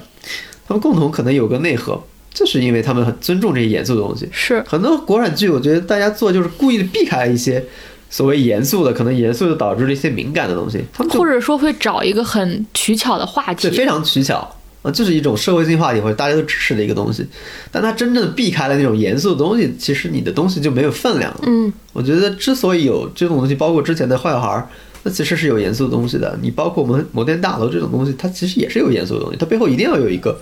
过往历史的一个很很不堪的，但是其实在我们现实生活中又特别常见、特别残酷的一个东西在里边儿，它才能支撑到现在的所谓悬疑的剧情。你就发现沉默真相其实，其实你看到后面已经知道结局了嘛，就是因为所有的凶手都都出来了，对上来你其实上来就知道了。他其嗯。实他撑住他的就是那个特别严肃的东西，嗯。这所以很多人可能会觉得后面就没有那么好看了，前面其实是有一个很强大的悬念在支撑他的。但其实就是因为我觉得，就是因为有这种真正严肃的、真正有价值的东西在支撑这个东西，所以它能撑的呃张力会非常强，然后每个人的人物的命运也撑得非常好。所以这是我觉得呃特别不容易的地方，就是终于有人去面对一个真真问题了，没有逃开，就是没有没有用技术，没有用呃所谓的社会话题去把这个东西岔开。我觉得这是很难得的一件事吧。我觉得嗯就是这种剧远比一个所谓我们去造一个爆款，对中国电视剧行业的影响有有价值，它一定是有价值的。它的它其实是拉高了很多线在里边的。然后仿佛是我的那篇微博，是吗？好多话也像是也像是我的那种，所以你们这说太多了嘛，就是。是我们老师说那个吃饭那点儿的时候，我特别想插一句，就是我当时看那个《别告诉他们》那个电影，他不是拍中国嘛，对对对他回到中国那个家庭嗯。我看那个电影的时候，他们一直拍那个饭桌的时候，他就卡在那个饭在这儿，然后他卡在那个饭上面，因为你看到那饭桌很难受。就很多人在那儿吃饭，但是你并不知道他们那个饭桌上具体吃什么，以及是个怎样的摆盘、怎样的设置。我当时就想，这个片子。就是我，我一直在等他什么时候去拍那个饭桌，嗯因为我觉得对中国人而言，对中国家庭而言，那个是最重要的部分，那个情谊就在那那顿饭上。对所以就是我觉得这是一个很重要的标志，尤其对中国的电视剧、对。我我我想提一个，就是呃刚说吃饭，我也想到，就是之前我们不是提那个呃。以家人之名嘛，为什么大家在夸前几集嘛？就是当时他播出来的时候，大家都在夸前几集。但是我看前几集有一个点我特别难受，他们在家吃火锅的那一场戏，就是他们在家里吃火锅，然后那个碗里面它是垫了一片一片生菜叶子的。嗯。就是没有人在家里吃火锅的时候，你还会像在外面的火锅店一样，啊你会在下面垫一片叶子，菜底每一个菜下面都垫了一片叶子，可能就是道具买对，因为很多人都在说很很很生活呀，非常在家什么，我就这个细节让我很挺还挺难受的，嗯。就这是一个点。然后另外一个说到刚刚说到三个人要一起吃饭，在做一件大的事情之前，这其实就是《水浒》里面那种桃园三结义是包括鲁智深要大大碗吃呃喝酒，大块吃肉，就他们不是还喝酒嘛，然后吃吃喝喝茅台，然后吃火锅，就你会发现这个东西是嗯天然的，就是它是在很多作品里面，就是你在做一件。重要的事情之前，吃对你来讲非常重要。对，板垣瑞二在自己的那个就跟中国人死之前也要吃顿好的。对，板垣就说没有人不喜欢看吃饭，他说所有人都喜欢看吃饭。我觉得尤其是对东亚来讲更是如此。是对，这是一个细节上的东西。然后就连当然板垣瑞二也会写嘛，就比如说呃久别重逢的恋人第一次吃饭的时候，他应就再一次遇见他应该吃什么，他都是要有一个精心的设计的。我记得是关东煮吧，嗯就是夫妻很久没见了，然后啊一个关东煮的温度是恰恰好的。嗯，对，然后还有一个关于饭桌的吃饭的一个衍生的一个想法，就是前一阵我发现，就是那个呃，就是《完美陌生人》不是拍了很多个版本嘛？是，然后卖了 N 个国际版权。对 N 个，就是真的全都每个国家都拍了一个版本，所以你因为它看这种翻拍难度。对高设定的这种就是对，但是它那个里面就是关键的一个场景，就是那个主角他家嘛，然后每每一次都是在一个饭，也是在一个哦饭桌上，对他们每个国家他们吃什么就很重要。然后我就看到国产版，我没有看过国内那个版本，但我看他们的海报里，他们吃的是串儿。你知道吗？就是点的那种烤串儿，然后放在那儿，然后就是签子都在。就是我我我没有看，我不知道还有小龙虾好像，但是外面就有锡纸，就就像是点一顿外卖点出来，我不知道他那个剧情里是不是就是点了外卖的，哦但是你能明显感觉到这个东西就不是一个家宴会有的一个氛围，这就像龙虾刑警和那个李对秉宪的那个拍的叫什么来着？极限职业然后他们一个是炸鸡，然后一个是小龙虾，对，嗯就是你你能发现这个东西，它虽然看起来只是个道具，但它其实是非常重要的一个一个标准。对，然后我们从吃的那个衍生了这些，哦我我我们对 聊聊对，差了，我觉得很重要啊，这是这能看出来，因为大大家创作我就知道这些细节的东西，虽然觉得很简单，但是你就发现这个态度是没有这种态度，你是根本想不到这些东西的。然后确实很难得在国产剧里边能见到这么认真的对待吃的，嗯是吧？但是你想起来很荒谬，拍了那么多美食节目，但是一到拍正经的电视剧里边对待吃。就完全不在意了，就你对美食其实是很看重的。你像《舌尖上中国》什么这个东西又代表了什么精神，那个东西又代表了什么，那你完全可以代表性格的、啊，在在在这个里边儿，所以其实完全没有嘛。所以这刚才提到，就包括面膜那个，我觉得很好，就一个一秒钟都不到的细节，你就把这个人立得又很鲜明了嘛。所以这个我是当时我，呃，我觉得这部剧让我就是能看下去的原因之一吧。嗯就我觉得刚刚王老师说那个第二点有一个。呃，跟我想说的比较一致，就是在于，因为我后来跟朋友讨论嘛，其实我们自己对这个戏最大的一个疑问就是他怎么能过审的，就是我们一直在讨论这个问题。但是我后来发现，嗯，可能我们呃不能揣测说过审的这个标准啊，但是我会发现说，呃，你去做这样一个真正内核是非常严肃且，其实这个价值观很老套。就这个剧有很多人开始的时候觉得它没有什么特别，它不像《隐秘的角落》那么新，它没有那个对非常旧，报道文学对对对，但是它非常的。工整，就你会发现这个东西依然对很多人来讲都是受用的。一个沉冤昭雪的故事，就是放了多少年它都是有效的。然后，呃，尤其有意思的一点是，现在有很多人不敢去碰这种稍微更真的东西，就是因为它风险很大。但是真正敢于去碰这个东西的人，他其实就代表着他其实在其他方面也比业界的平均水准都要高，就是你有这个意识要去讲一个真的故事，就说明你是一个，就是我我不好怎么具体去形容这个事情，但是可以想象这个人他是对这个事情有深切的思考的，在这一方面就决定了他的技术水平不会特别差，他会明白你的意思，对，嗯，在这个所有人都在避开这件事情的时候，这个行业里百分之八十人都在避开，就说明这些百分之八十人都在做一件我想要得到更明确的后果的事情的时候，有一个人敢于去直面这个事情，就说明他已经做好了全部的准备去做好这个东西。这个东西就是你选择什么题材，就跟你本身是相关的。对，你要不要讲这个故事？你在做要不要这个这个决定的时候，就已经决定了你跟其他人的具体的分别。嗯，是这样的。对，我觉得这个是很重要的一点，而且他取得成功，我觉得非常的鼓舞人，就是因为你会发现，你去做这样勇敢的决定，你得到了奖励。嗯，你你去做这样，当所有人都不做一个真的故事的时候，你去做一个真的故事的时候，你就会发现真的东西很击中人。这个东西，这个这种感受，我相信对于创作者来讲，它是非常非常的喜喜悦的，因为你会发现你讲的这个很真诚的一个故事，这个故事内核被很多人都接收到了，它就是有效的。你为此付出了很多的努力，甚至你在一开始的时候承受着很高的风险，但它是值得的。对，嗯这也是我当时觉得，无论这个剧有没有一些小小的缺陷，就是我我觉得不能吝啬对他赞扬的原因。对就是他确实是推高了那条线。嗯，就是我觉得应应该为这样的作品鼓舞，而不是再去吹毛求疵的，或者说带着一种你被养成的一种目光再去去审视它，因为它是你要放在整个环境当中，放在你你是能发现它的难得之处的。嗯，对，因为这个就是他在没播之前，我们就有就能够看到他其实他的这个故事内核就已经，比如说某个主演的粉丝，他就已经 get 到了，他就已经在以这个一个这个这样一句话，好像是十年正义接力，对对对，类似这样的一个东西，它其实就是非常简单的一个事情，你不需要再去给它套上任何像刚刚王老师说的社会热点的东西了，它就是每一个时间阶段都会存在的一个故事。这个故事十年以后再来看，它依然是同样的是有效的。嗯，就是这样的一个，我觉得这个是他为什么一开始我们可能会觉得他的新意程度不足隐不足隐秘，但是在现在看来，他的力量感是比隐秘要大很多的。因为他这个情感价值非常强烈呀、对其实隐秘没有那么强的情感上的冲击。是的，嗯，而且尤其是还是要说那个稀缺性的问题，尤其是在其他人已经不讲这样的故事的时候，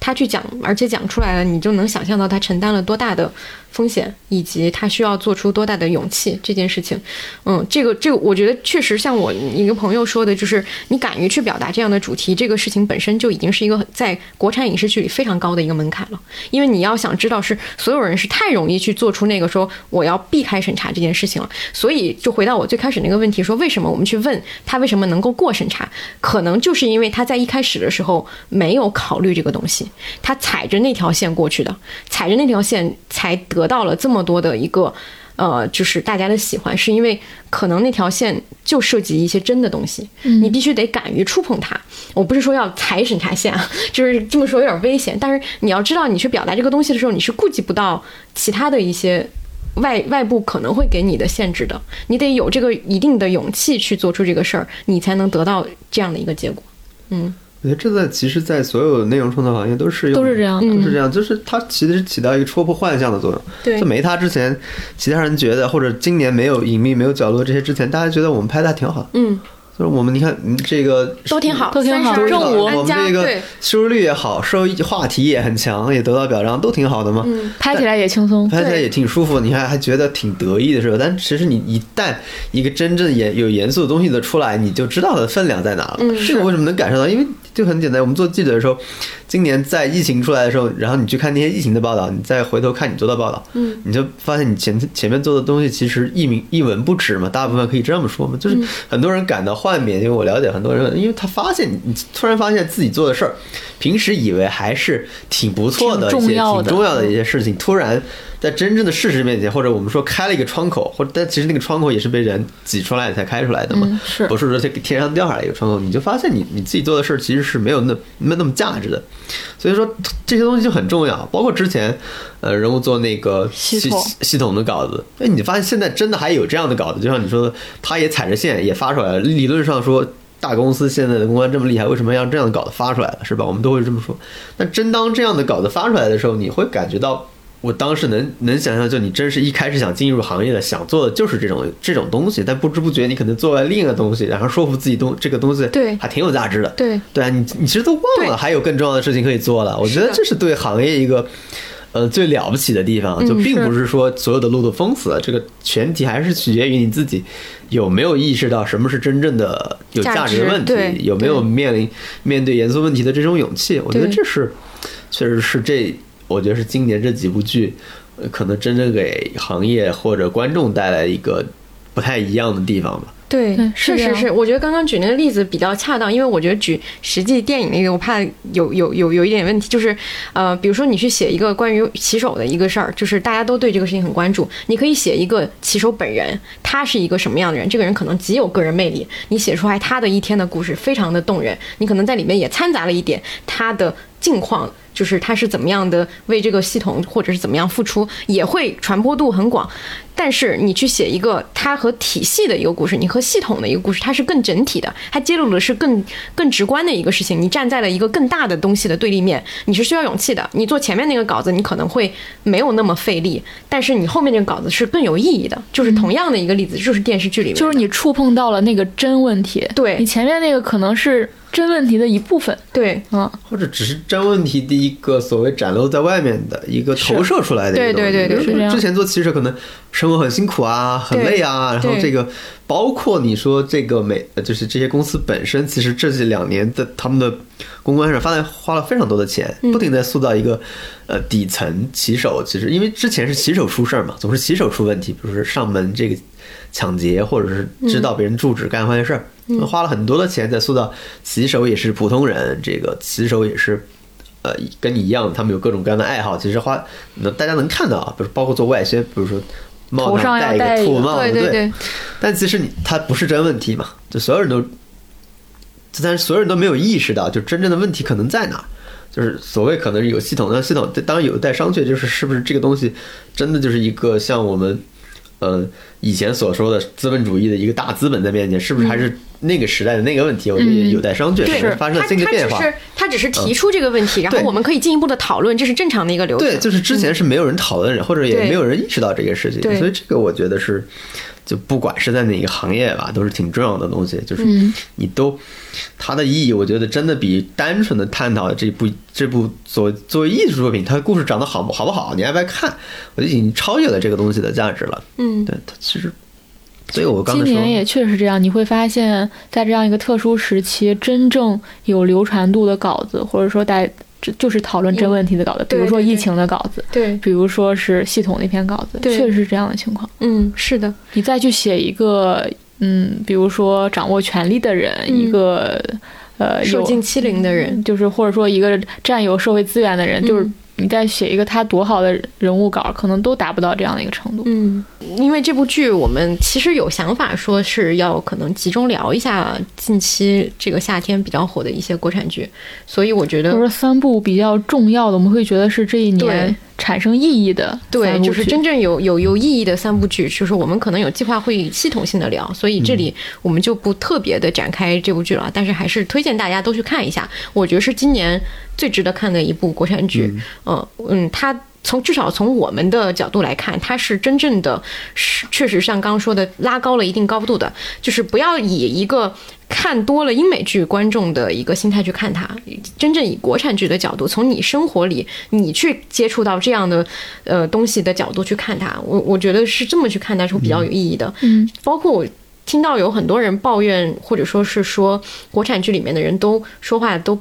不日常，这个点我特别的无法理解。就是呃，因为有很多人可能怎么说呢？就是我觉得可能对于很多不不怎么看国产剧的人来说，他对于国产剧的期待或者说预期是会比较高的。他可能是以英美剧的一种方式去看，但是我觉得无论任何时候我们去看国内的内容的时候，不要忘记，呃，我们看外国内容的时候，我们是有文化隔离那一层在的。你看他怎么样，你都不会带入。比如他可能也说了一句非常书面化的话，你就会觉得那是京剧。但国产剧里面说一句很书面的话，你就觉得他是在掉书袋。这个这个意识，我觉得是要调整一下的。就是呃，因为国产剧是编剧写出来，它不是对话出来的。就是你日常对话里面，这个人说话你听不清，你还会说第二遍。但是国产剧里。电视剧里不可能出现这样的情况，说明说明它是设计出来的语言。但是你不要太去纠结于那个台词是否日常这一点，就是你还是去看整体的，它能不能给你带来那种情绪上的力量。如果不能，那也无所谓。就是我觉得大家就心态放平嘛，就是不要因为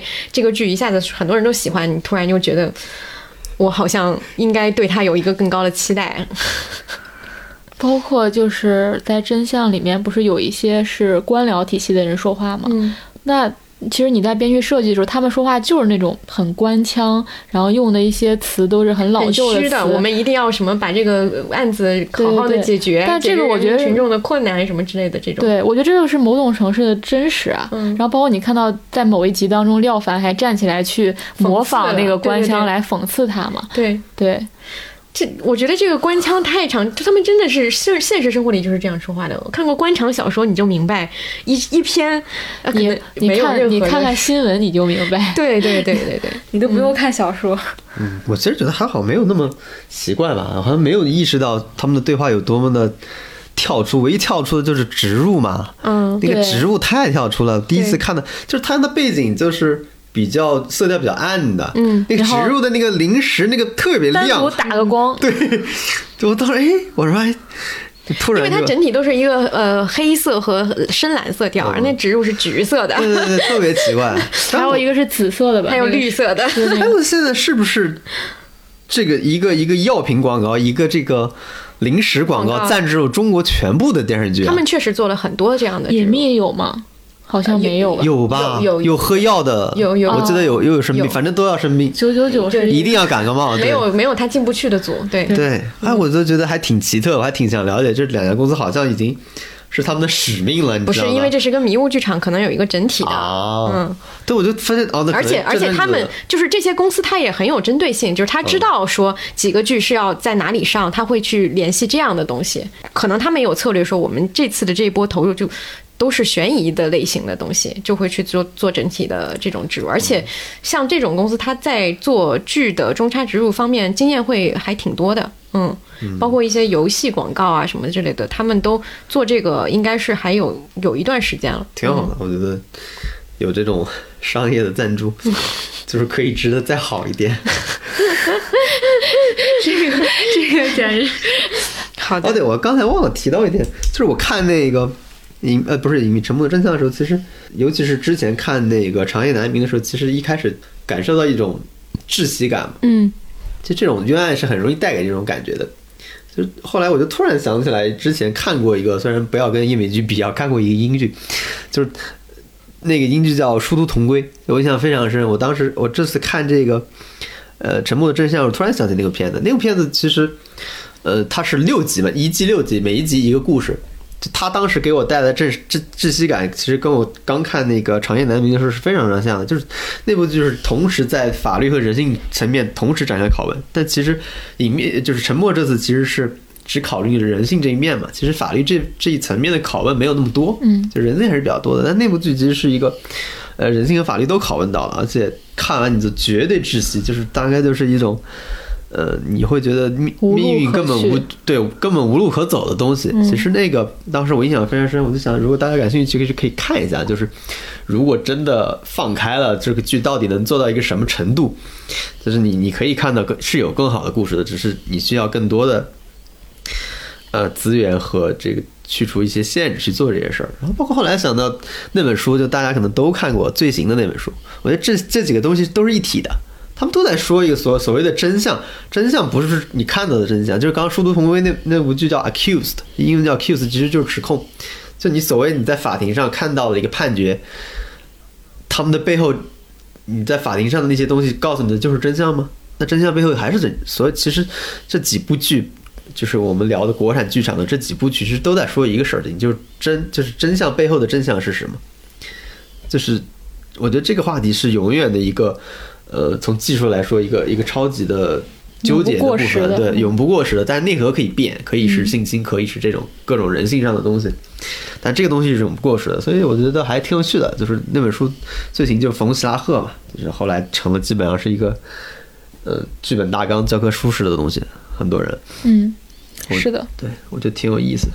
顺便顺便提一下，好多人拿隐秘和真相做对比啊。嗯，我觉得他们是两种呃类型吧。我觉得，我觉得隐秘的创造性体现在那种影像上，呃，就是艺术层面，嗯但是呃，沉默的真相真的是在议题的角度。嗯，我觉得一个是挺新的一个东西，一个是挺古典的一个东西，嗯可以是这么说。你就从非常简单的，就是隐秘给大家提供了多少可衍可以生的对角度，嗯，对，和这些就是不管是主创的，还是演员的，还是影像的，还是原声点，还是 OST 的这种很多很多。但是《沉默真相》直到今天也没有太多呃创作者后从后面跳出来到你面前去讲一些其他的东西，就是它是两个完全不太一样的。蛮古典的，就真的很古典。嗯、是它特别像我们做的那一期，就是观影坐标系那一期，嗯我们做那种选择题，对对对对就是一种是更新颖的对。创作者，嗯。更呃有才华的天才型的，一种是更古典型、更严密、规整手艺人儿。是的，嗯，是，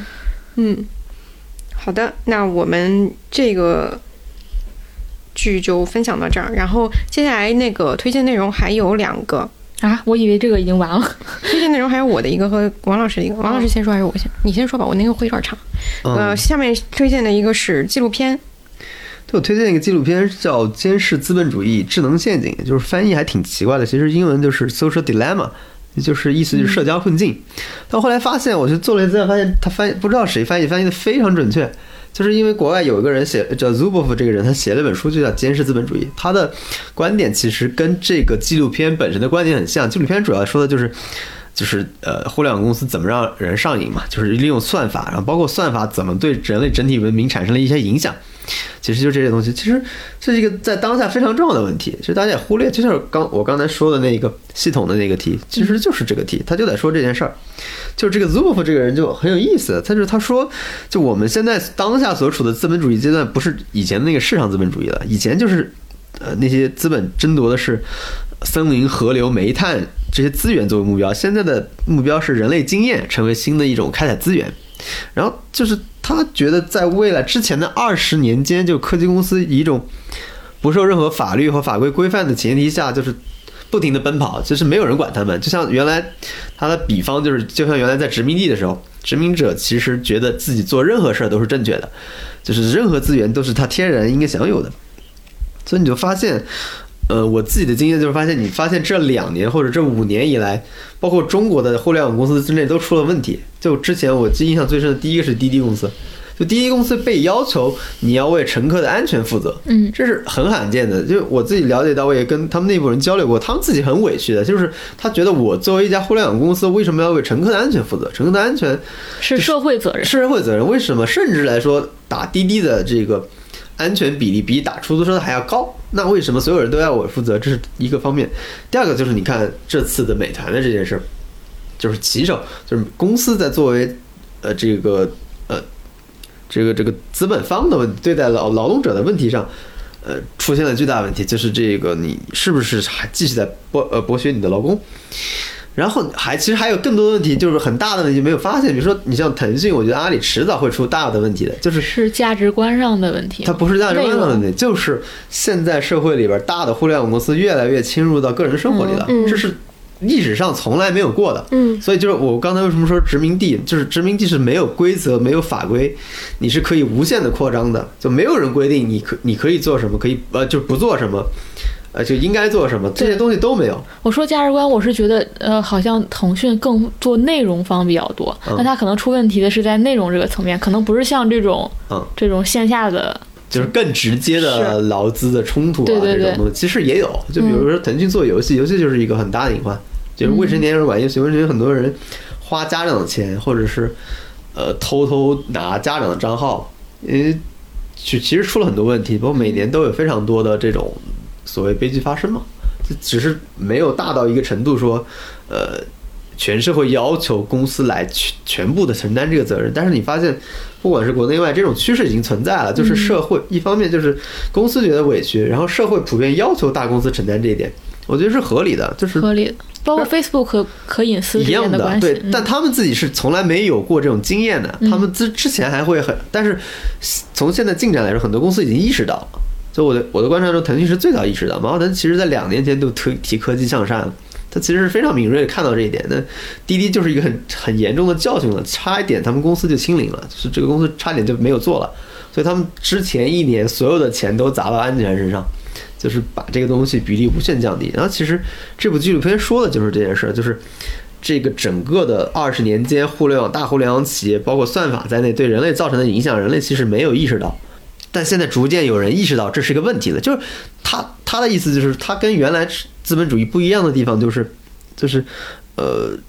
就是原来的那种资本主义，其实你消费者和这个生产者的身份是非常明显的，就我买你的产品嘛。但现在其实你的消费者其实是嗯你买的是注意力对你买的是注意力，或者说我 Facebook 其实卖的是广告，我们我是跟广告商谈的，我没有直接跟你消费者谈，消费者你是甚至免税免费在使用我是。把消费者作为一个商品卖给了广告商。对，就是这就是当时在讨论快递这件事，是说其实消费者也是罪的嘛。是你花很低的代价也使用了人力，你自己是不是也有罪呢？其实这个问题，这就是一个这个人 Zuboff 所说的呃监控资本主义。他的当时他的意思是大的互联网企业使用监控的手段，主要是指 Facebook 他们，但中国现在也特别多嘛。嗯，他提了一种新型的监控资本主义。其实整部剧，呃，整个纪录片也在说这件事儿，我就觉得，呃。其实到最后你看完，他也没有一个解决方案，嗯，就是你会觉得非常琐碎，这就是我们日常生活里常有的。但是你能看到互联网公司是怎么把这些东西生产出来，怎么一步一步，他们也是无意识的，呃，把人规训成了一个什么模样，通过算法把你把你改造成什么样，甚至导致了很多社会问题，你是没有想象到的。嗯，呃，但是呃，我我自己看里边有很大的很多很多惊讶，就是，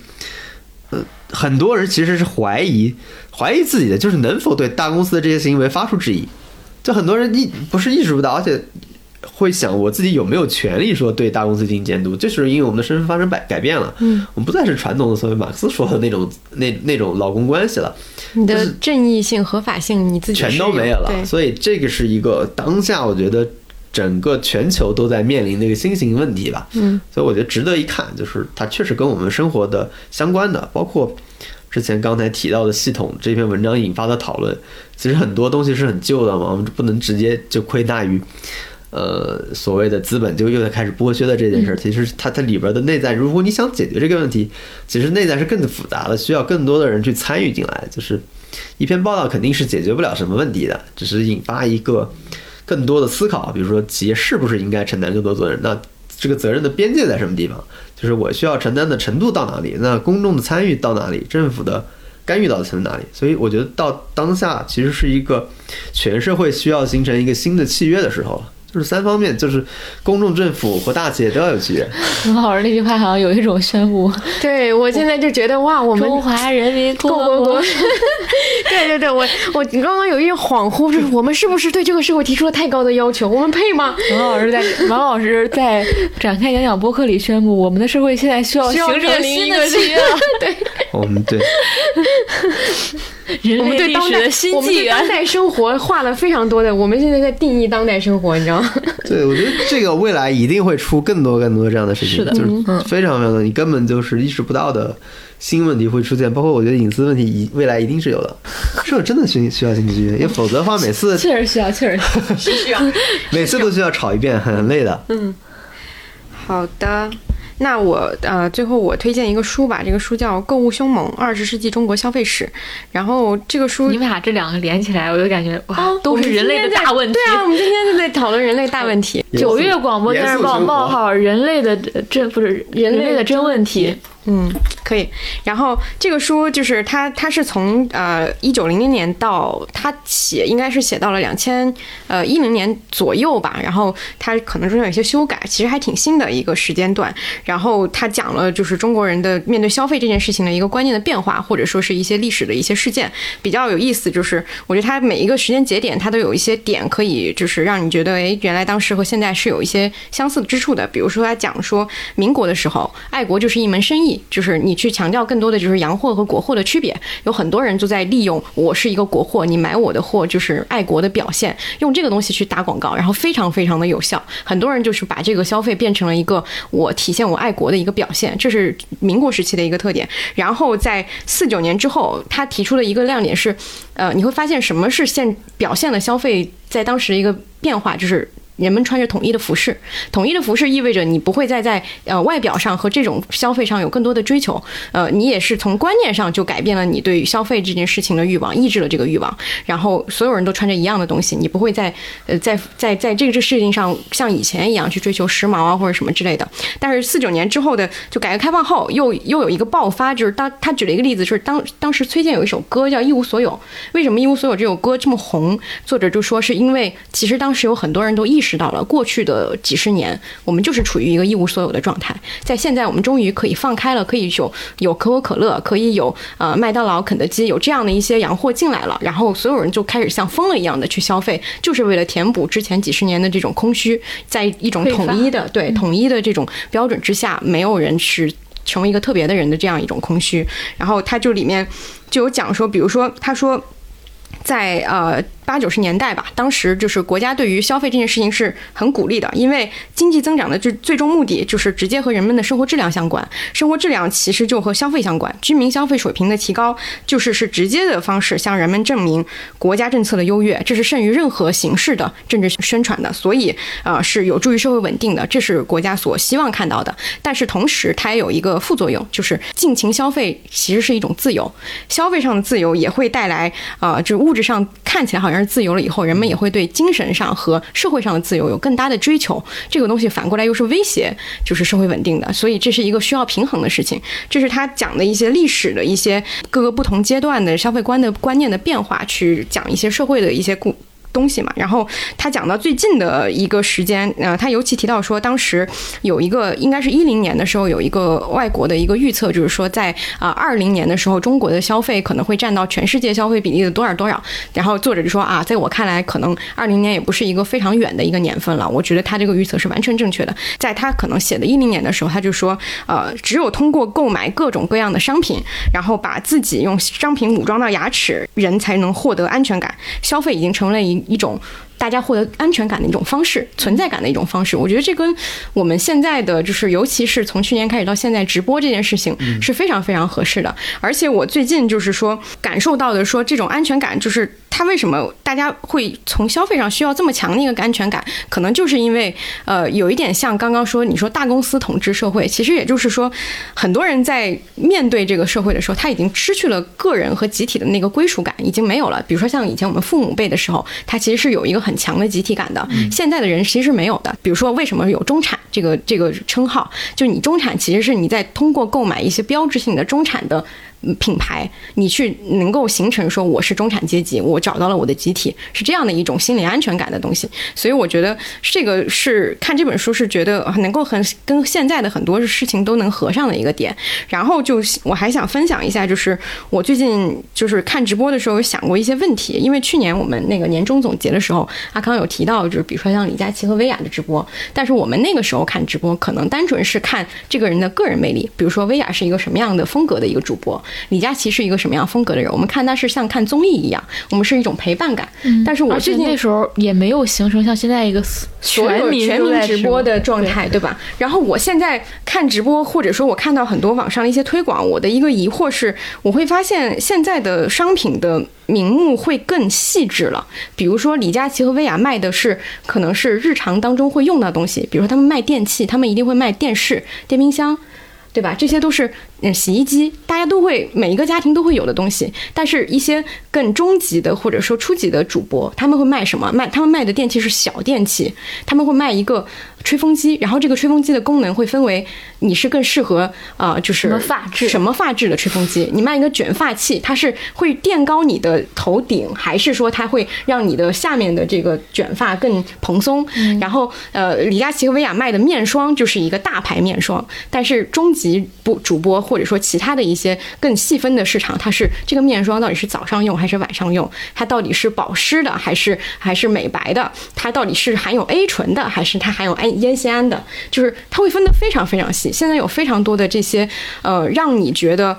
你很需要的东西，会有很多。我我关注我微博的人知道，我最近看飞猪的直播比较多。就是我会发现，我每次看他直播，我都会发现，哎，这个东西好像我是我还挺需要的。就是居然有这样的东西，对，居然有这样的东西，我是不是应该来一个？就是这种体验是比较对。比如说，你你不会看李佳琦和薇娅播一个电视，你只有在真正需要电视的时候，你才会去买它，对吧？但是你看飞猪播一个有其他功能的一个收音机，一个一个看起来还挺炫酷的，然后它功能很很很多，然后看起来有又很挺好看、挺美观的一个东西，你会想说，哎，这个东西好像不是那么必要，但是拥有它一个也不错。就是大量的我会发现现在的商品都是这样的一个东西，包括大家上网上多的话，也就会发现有很多博主都在推什么，呃，蒸汽拖把，什么蒸汽眼罩，然后还有那种按摩肩部的仪器、按摩腰部的仪器，然后甚至按摩眼部的仪器。包括我那天跟阿康有分享说，我见过最不能说无聊吧，但是对于我来讲最匪夷所思的一个小电器就是清洗眼镜的那个。机器，就你放进去，眼镜放进去，它就给你冲过一些水啊什么，冲波了对对对，声声波的清洗，就清洗的很干净。但是阿康说这个东西是很有，就是是是确实是会洗的很干净的。我觉得这就是它的这这些小电器的一个问题，就是在于你刚买它回来的时候，就是你不能否认它没有用，它一定是有用的。你在第一次使使用它的时候，你会觉得非常新奇，天哪，这个世界上居然还有这样的东西！我感觉我人生当中的某一部分被解放了，或者说我在这一方面的体验达到了一个新的一个程度。但是时间一久，它可能就不再会那么的频繁被使用到，它最终就会可能会闲置。这是我觉得很多它好像为你的生活的非常非常细小的一个极极细的一个需求满足了他，然后然后姐刚才说这段特别像杨蒙恩当时那个脱口秀，嗯然后他里面提到他就是在日本买各种东西嘛。其实日本人是最擅长创造这种各类需求的。对对对他讲了一个极极其极端的例子，就是说那个你你吃完那个拉屎就会变成彩虹色的那个吧。但是日本其实有大量这样的商品，为什么你走进药妆店就很难走出来？就是因为他好像看起来从头到脚，对你你所有的都被武能被武装起来。对，是的，我觉得现在就已经走向了这样的一个阶段，就是我我我前一段时间就有一点想停止看直播，就是因为我每看一次，我都觉得我生活有各种各样的问题，我有各种各样的小问题。我每次看直播，我都我都有一种一个人要买多少东西才能度过这一生啊！要要买多少东西才能满足自己？但是我也理解，就是其实这个东西它确实是有效的，因为当你发现它不仅给你指出了问题，它还给你提供了直接有效的解决方案。嗯就是当你发现，哎，你家里是不是有一块地方拖不干净？那我给你卖这个蒸汽拖把，你这个地方马上就干净了。你回来一用，哎，真的马上就干净了。我的人生又进了一步。我今天解决了一个非常具体的问题，我把家里这块地方拖干净了，我好成功啊！我今天的成就就是这个。就虽然说的夸张一点啊，但是大概就是这样的一种心理成就感，会让人在，尤其是在现在的这种生活里面，你每天能够取得这么微小的一点成就，是通过消费带来的，这个东西就已经很难得了。所以当代人的最大成功，购买成功。对对对对对，是的，我觉得是我最近看看直播的一个一个一个想法吧。包括昨天我看那个飞猪直播，我最感兴趣的就是它里面那个，我跟你分享那个灯管，就是那个打光那个东西，哇，谁看了不想拥有？是 就是呃，当然但拥有了又有何用？对，但是这种直播有一个好处是，它给我带来一些新的知识，就是我才知道原来拍广告的时候，你要拍一个人在看电视，是一个灯管在那边闪实现的。对，这个东西对我来讲还是有新意的。嗯，嗯但是确实，我我当然不是说它没有意义，它一定是有意义，我只是觉得。呃，现在人的寻求存在感和成就感的方式，已经通过消费这消费来完成了。嗯，对，我我想说一一个一个，我是发现我自己对直播的一个变化，对直播卖货，我现在已经不看了。就我我去年看是我觉得它特别热闹，特别有生活的烟火气，就在家里开着当一个背景声，还挺幸福的。但是我今年把它完全理解成一种购物。渠道，嗯这个购物渠道是怎样呢？就是我不会去蹲着这个点儿，然后啊，他说上链接，然后你开始抢，我完全不会。但是我会在今天晚上我会点开他卖了什么，然后我就划那个链接，划到我生活当中真正需要的。嗯，就是比如说我现在就是需要买牙膏，对哎，他那儿又有一个推他他推荐的，并且一个非常低的价格，然后我就马上买了，然后我就结束了这个直播卖货的整个过程。我现在就把它当成一个。好，我今天晚上去逛下超市，嗯这样一个对是是行为，我觉得我不再是一个观看的行为了。李佳琦和薇娅就像超市，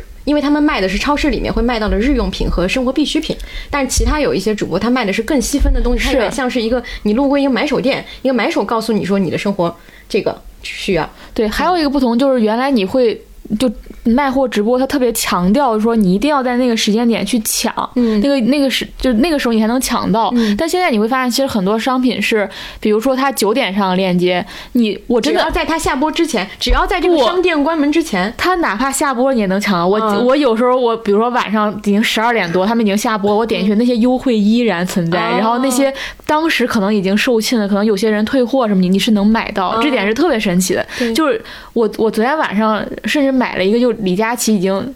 你过不知道多少个时多长时间，你依然是可以买到，那个优惠也成立。然后你你就发现，就是那种你需要等在那一刻去抢的东西，那个没不是永远存永远需要这样的，可能有一几个产品是需要吧，但是你会发现。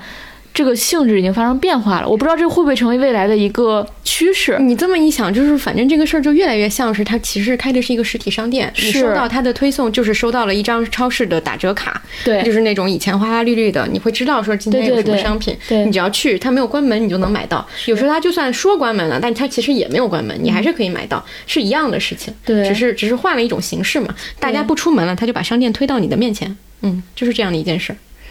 它好像不再是一个你真的需要盯着它的一个事情。以前我们总强调说它要占据你的时间，对占据你的注意力，嗯然后让你在那一时刻激发起你的购物欲。嗯但我觉得现在好像有有一些变化。对.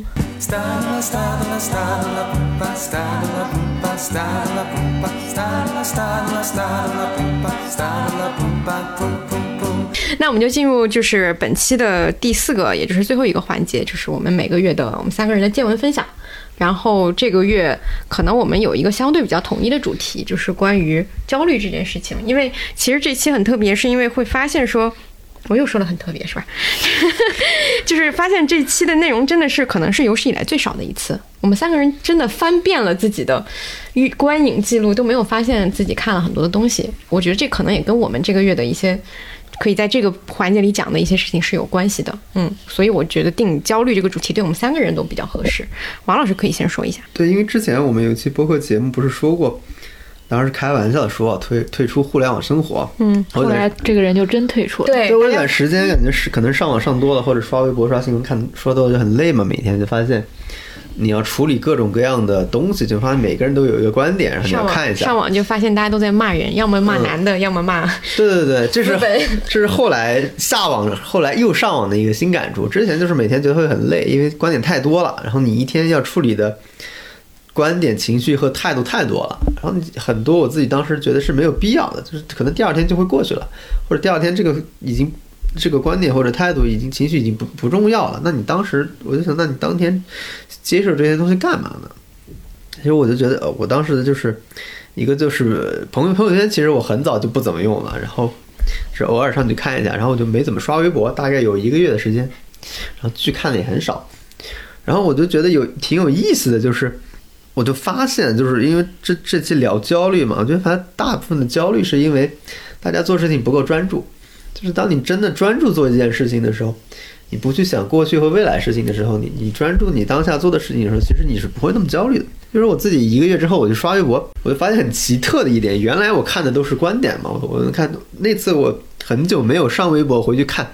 发现每条微博大家都在说情绪，就我以前从来没有注意到这一点。就你仔细看，大家其实看上去在讨论问题，但其实每个人都在表达态度和情绪。就是其实你发现，就是这个东西是无时不刻在在干扰你的这个。就是你可能看了，就是其实我们之前也说了，我看了一个评论，你会很不开心。所以我这次发现评论里面可能有那种很高兴的、很不高兴的，就是什么，比如之前有一个问题我一直不理解嘛，比如有的人取关你，其实他要告诉你他不光告诉我，他其实是非常激动的。告诉你就我一直不明白为什么非常激动，后来明白了，就是现在大家上网，或者是你你你去粉一个人，他其实是很高兴在你身上找找那种所谓的身份认同的，而这种认同其实不是投射，而是真正真正的喂养了他自己那个所谓的自我的东西。他要去看韩敏哲，韩敏哲说是现在是他者的消失的世界嘛，就是没有他人了，就是所有的，哪怕他寻找同类、寻找同兴趣的人，其实都在喂养他自己那个自我，其实都是他自己的自我认同。你一旦不符合他的自我认同了，一旦损害了他这个东西的时候，他就仿佛那个他自己内心的自我已经消失了，所以他是很痛苦的。后来真的理解了，这怎么跟谈恋爱似的？他是非常痛苦，谈恋爱不是这样吗？因为韩敏哲说现在真的就没有他者了。所以为什么大家不谈恋爱？是因为其实，在这件事情上也是一样的，哦对，是一样的满足了，我觉得是一样的那个反馈机制是一样的，一样的。对，就是你本质上说，大家就是变到一个极为自恋的一个时代，就对自己其实自自极为迷恋。这是一个经常粉你的人，你看，经常还有后后来发现，经常杠你的人是一个什么情绪？后来我发现，就原来有杠精杠你很不开心嘛。我觉得让人不开心的一个理由就是，为什么你能够那么理直气壮的把这些负面情绪散播给我？我后来发现，就是他，就是你觉得这些，比如说那些愤怒、焦虑。在他看来，他已经不觉得是负面情绪了，他会觉得会被合理化，他会觉得就他是怎么理解这个事儿的？他会觉得所有造成我这些情绪的人不是我们自己创造的，而是其他人带给我的，就是你要为我的痛苦负责。他们是完全就是其实是喂养另一种自我。我的理解就是他们完全把这件事当成一个喂养自我的一一一种形式，就是不断的呃去让你承担责任，不断的让你说呃。你因为我，你看，因为你我受伤害了，因为你我我我我不舒服了，但是所有东西都是因为你，就是你发现这些人的特点就到这，然后这些人的生活中就是这样，就他会把一个所谓的理夸大，他一旦占理的时候，他觉得自己占理的时候，他就会会把那种理由夸大，他就会把自己所造成，就你给他造成的痛苦夸大，会把这种东西造成的一种结果夸大，然后在这种夸大之中，他觉得自己可能有一种优越感或者一种什么东西，然后。就让他的自我会更高、更好一点。其实跟刚才说的很像，现在人其实没有东西能满足自我了，只有消费了，或者我们去崇拜一个偶像，从他身上找身份认同。其实现代人找这种认同的方式特别特别少。这是我当时我后来发现的一个，我自己发现一个，我我就觉得我能理解他们，就是为什么这些人会有这些表现，就为什么他会显得这么痛苦。原来我觉得很奇怪，因为我我是自己从来没有过那种实践的，就是把对他人的认可，或者把我们刚才说对一个品牌的认可，对一个。所谓奢侈品的认可，我觉得就是一样啊。我去购买一个平台，跟我购买一个我认可的博主的观点其实是没区别。嗯，就是，但他一旦他伤害你的时候，你就会觉得受到伤害了。这是，就是只是因为你把这个东西当成我了，就是你品牌即代表我嘛。那这个博主的观点，因为我高度认可他，他就是我的观点。肖战，我就代表肖战，就代表我是吗？所以他，你你把这种认可你越深，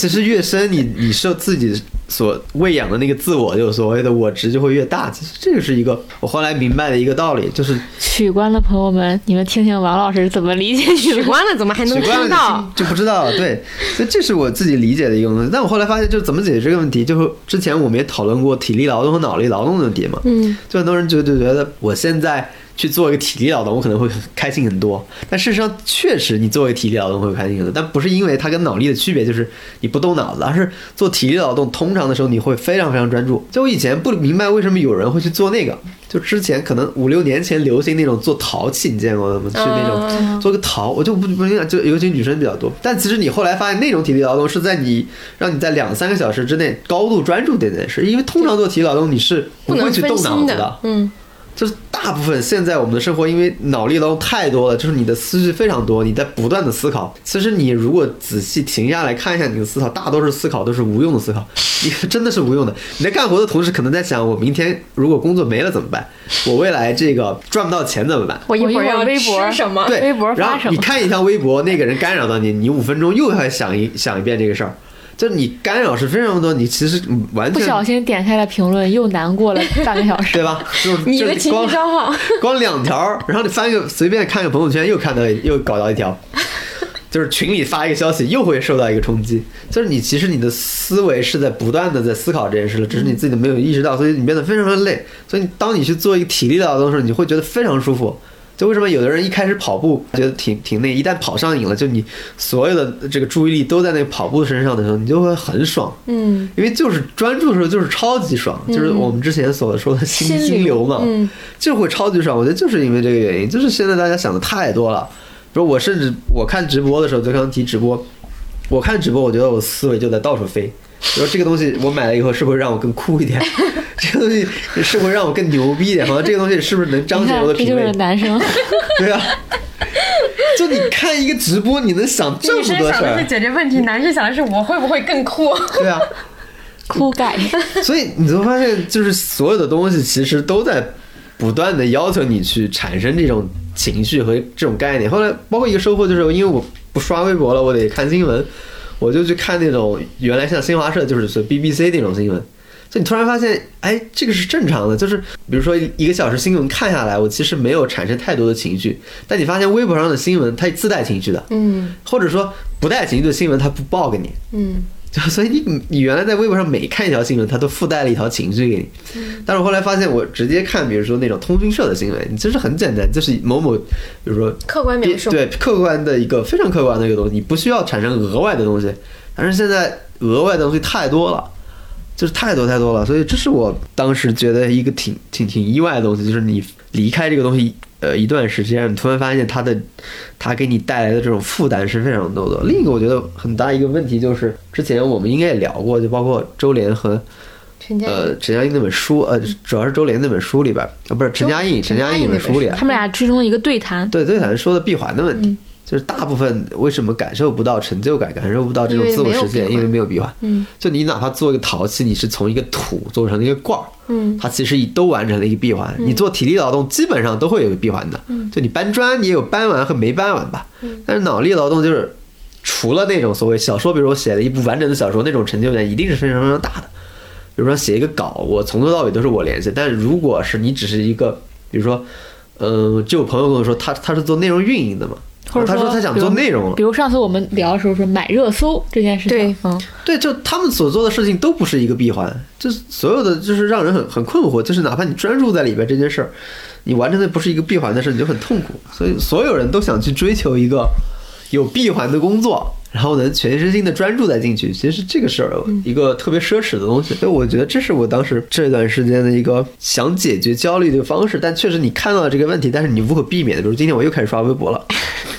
是无可避免，治标不治但我觉得对他他你其实很难去规避这些东西，因为生活中充斥这样的东西。但我觉得好处就是像我们刚才提影视剧和那个呃监控资本主义一样，就是你要意识到这个问题，就你要意识到这个问题，我觉得就有解决的解决的希望。就是如果你一直不意识到这个问题，早发现早治疗。嗯，这么说也也对，嗯，就是你没有意识到这个，或者说你没有在你行动产生情绪的时候意识到你情绪出问题了。我觉得就是现在如果多了一种这种意识，就是好的，就你知道，因为这件事儿。我的情绪出问题，那这件事儿出问题是因为这个事实造成你情绪出问题，还是因为你心里边某个比如极为肥大的 ego 遭受到挑战 出了问题？所以我觉得这是要分清楚的。这个一旦你分清楚的时候，嗯，我觉得是可以解决掉很多的问题，就包括我们说的很多的焦虑的问题。嗯就是我自己觉得，就大部分焦虑是因为对，要么就是过去某件事儿后悔了，要么就是未来还没发生的一件事儿不确定性的不确定性的恐慌。嗯对，但是其实所所以其实你你做一个很很心灵鸡汤的说法，就是活在当下嘛。特别心灵鸡汤，但是我发现特别对特别对，就是活在当下。就你会发现我们很多时候悟来悟去，最后就悟到了那句 很通俗的对对鸡汤。对对对对对，是的。为什么我当时想过？你知道我，你记得我当时在机构做别做过一篇稿子，叫《酗酒者》吗？嗯，他当时给我印象最深的就是他们那那个人，我现在的 QQ 还加着，他打卡打了三千多天了，他每天打卡就就一句话：今天我没喝酒。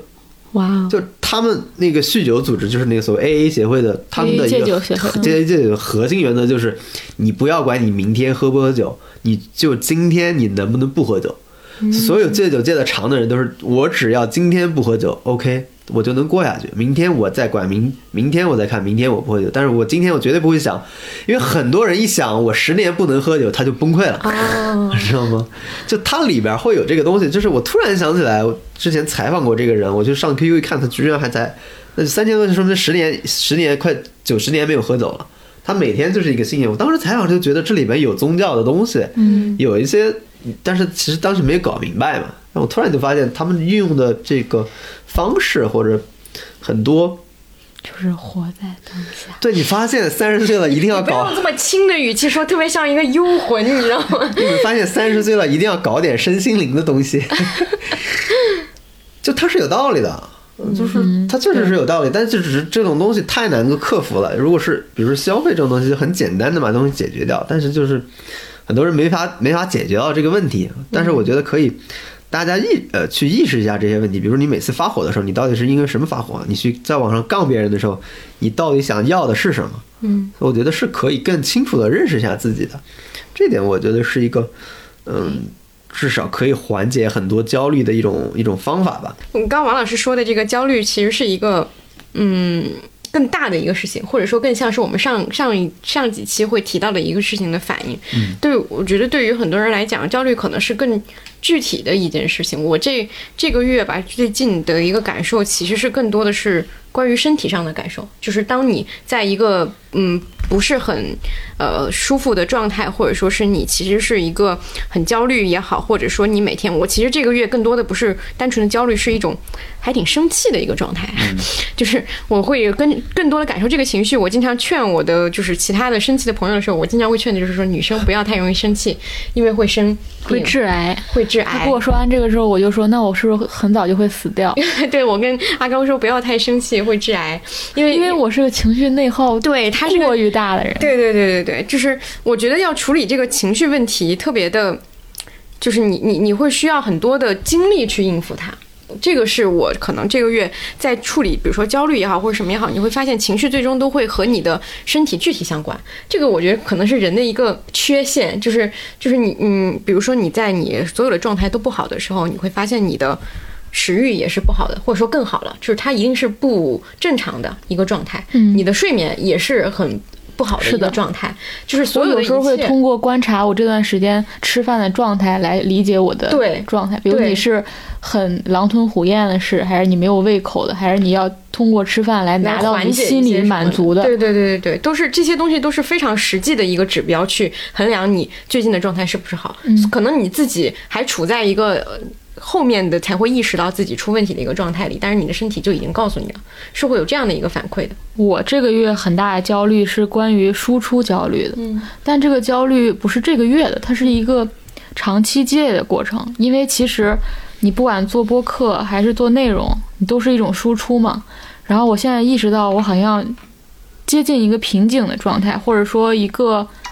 就是你内心不再是真的非常丰富的在表达，而是有时候你是为了表达而表达，把自己变成一个吞吐机器。我觉得这个有可能，我就当然不是我只播客啊，有可能是我我工作的问题，工作状态的问题。就是我我最我我最近最大的焦虑都都集中在这这一层面，就是我再去做这些事情的时候，不再是就是你是真正非常快乐在做这件事情，还是说你把自己变成一个就就是一个机器一样？我觉得这个你是能感受到的。我然后我就觉得我这个月强烈的感受到这一点，然后。感觉很痛苦，然后非常焦虑，但这件事情我也没有找到解决的方式。然后我我还意识到一个问题，就是碎片化表达的问题。我深深的意识到这个事情对我给我带来的影响。这事情给我带来的影响是，当你非常敏锐的能够意识到一个点、一个观点，然后并且非常迅速把它把它表达出来的时候，语言会欺骗你，你会认为你这件事情想明白了，你就放弃对它更深的思考，甚至你就觉得啊，这个事儿我已经说出来了，这个过程就结束了。因为表达出来是一个事情，通常是一个事情结束的标志，但有可能这种碎片化的表达，它会把你的逻辑切得非常的碎，然后也切切到某一个节点，然后你就不没办法再进行非常系统性的思考了。这是我觉得我我过去这些可能跟王老师说也有关，就是包括你经常上网啊，或者你经常在网上表达观点啊，这给你带来了一个损害吧。就是这个损害有可能不会体现出来，有可能不会那么快让你意识到，但是它是跟我刚才说的那种输出焦虑是同时出现的。我一边我一方面意识到我在输出的时候状态有所变化，第二我又意识到说这种碎片化的表达给我带来的限制。然后我还有一个、一个焦虑是非常长期性的，当然也是整个在这个输出的框架下，就是我是一个有点完美主义倾向的人。但这个完美主义倾向，我不是那种就是说我一定要做一百分或者怎样，而是我总是觉得它可以更好。于是我觉得可以更好，我下手这件事情就变得特尤其的困难，因为我会我会在做一件事情之前已经想到说我会遇到的各种困难。比如我们我剪这期播客之前，我就会预预预想到啊，我们这一期聊的情况怎么样，我可能会在什么地方会花花费很大量的时间。当我一旦想到这些事情的时候，我我我开始的那一刻就会变得非常的困难。但通常这些事情我完成的时候，我又觉得我完成的还不错，嗯然后这个过程也没有那么的可怕。对，就是我经常会是一个由于在一些细节上琢磨不定，然后让自己失掉整个大局观的人。对，然后这我发现这这这三个层面吧，构成了我现在整个输出的焦虑。然后我也没有，但我觉得我最近有所缓解，但是我没有呃找到我的方法。我今天甚至在在想，一个人人变松弛，就像一种上帝突然给你按了一个开关一样，你这个人突然变得松弛，然后你的表达变得自然了，你的输出也顺畅了，你也开始说呃非常快的下手了，就这一切就顺畅就通顺了起来。但是你并不知道这一切是怎么发生了，你就是有一天突然。你的你就松弛了，然后这些事情都解决了。但你不松弛的情况下，这些我刚才说的一切就会成为一种焦虑。嗯，对，这是我，我可以说不是这个月，是我长期以来可能做这个工作和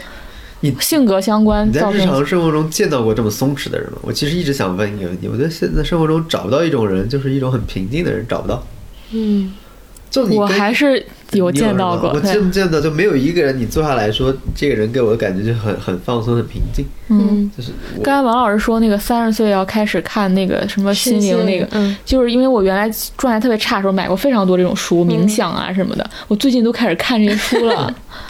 就是因为我觉得就是你需要你需要找到那个开关了，是 想要找到那个开关。上帝的按钮，对让我变松弛的按钮。我觉得可能就在那些书里。对，因为作为一个观察到你这个起伏，尤其是你刚刚说的最后那部分完美主义的一个人，我就非常知道你会在那个时候非常纠结，但是但一旦有个人给我一点点支持性的力量，我能很快把这个事情解决。对你就会发现这个事情并没有那么你你想的那么严重。对，对就是我，我觉得我解决第刚才我说那一点完美主义倾向，就是我需要给自己自己制造一个安全感。嗯这个安全感可可能来自别人的一个支持，或者说跟我同同在这个环境里，我就好像可以做这件事儿。嗯我有时候非常难下手的时候，我就会去公共空间里，然后我会给自己找一个有支持性的环境，因为你其实是在给自己人为制造障碍。然后我想说，就是这种焦虑的体现也确实跟刚才栋姐说的非常的像，就是呃你在那个你的睡眠上，然后吃饭上都会体现出来。我我一个极大的体现就是，我一旦焦虑，我就会梦见高考，因为我作为一个河南考生，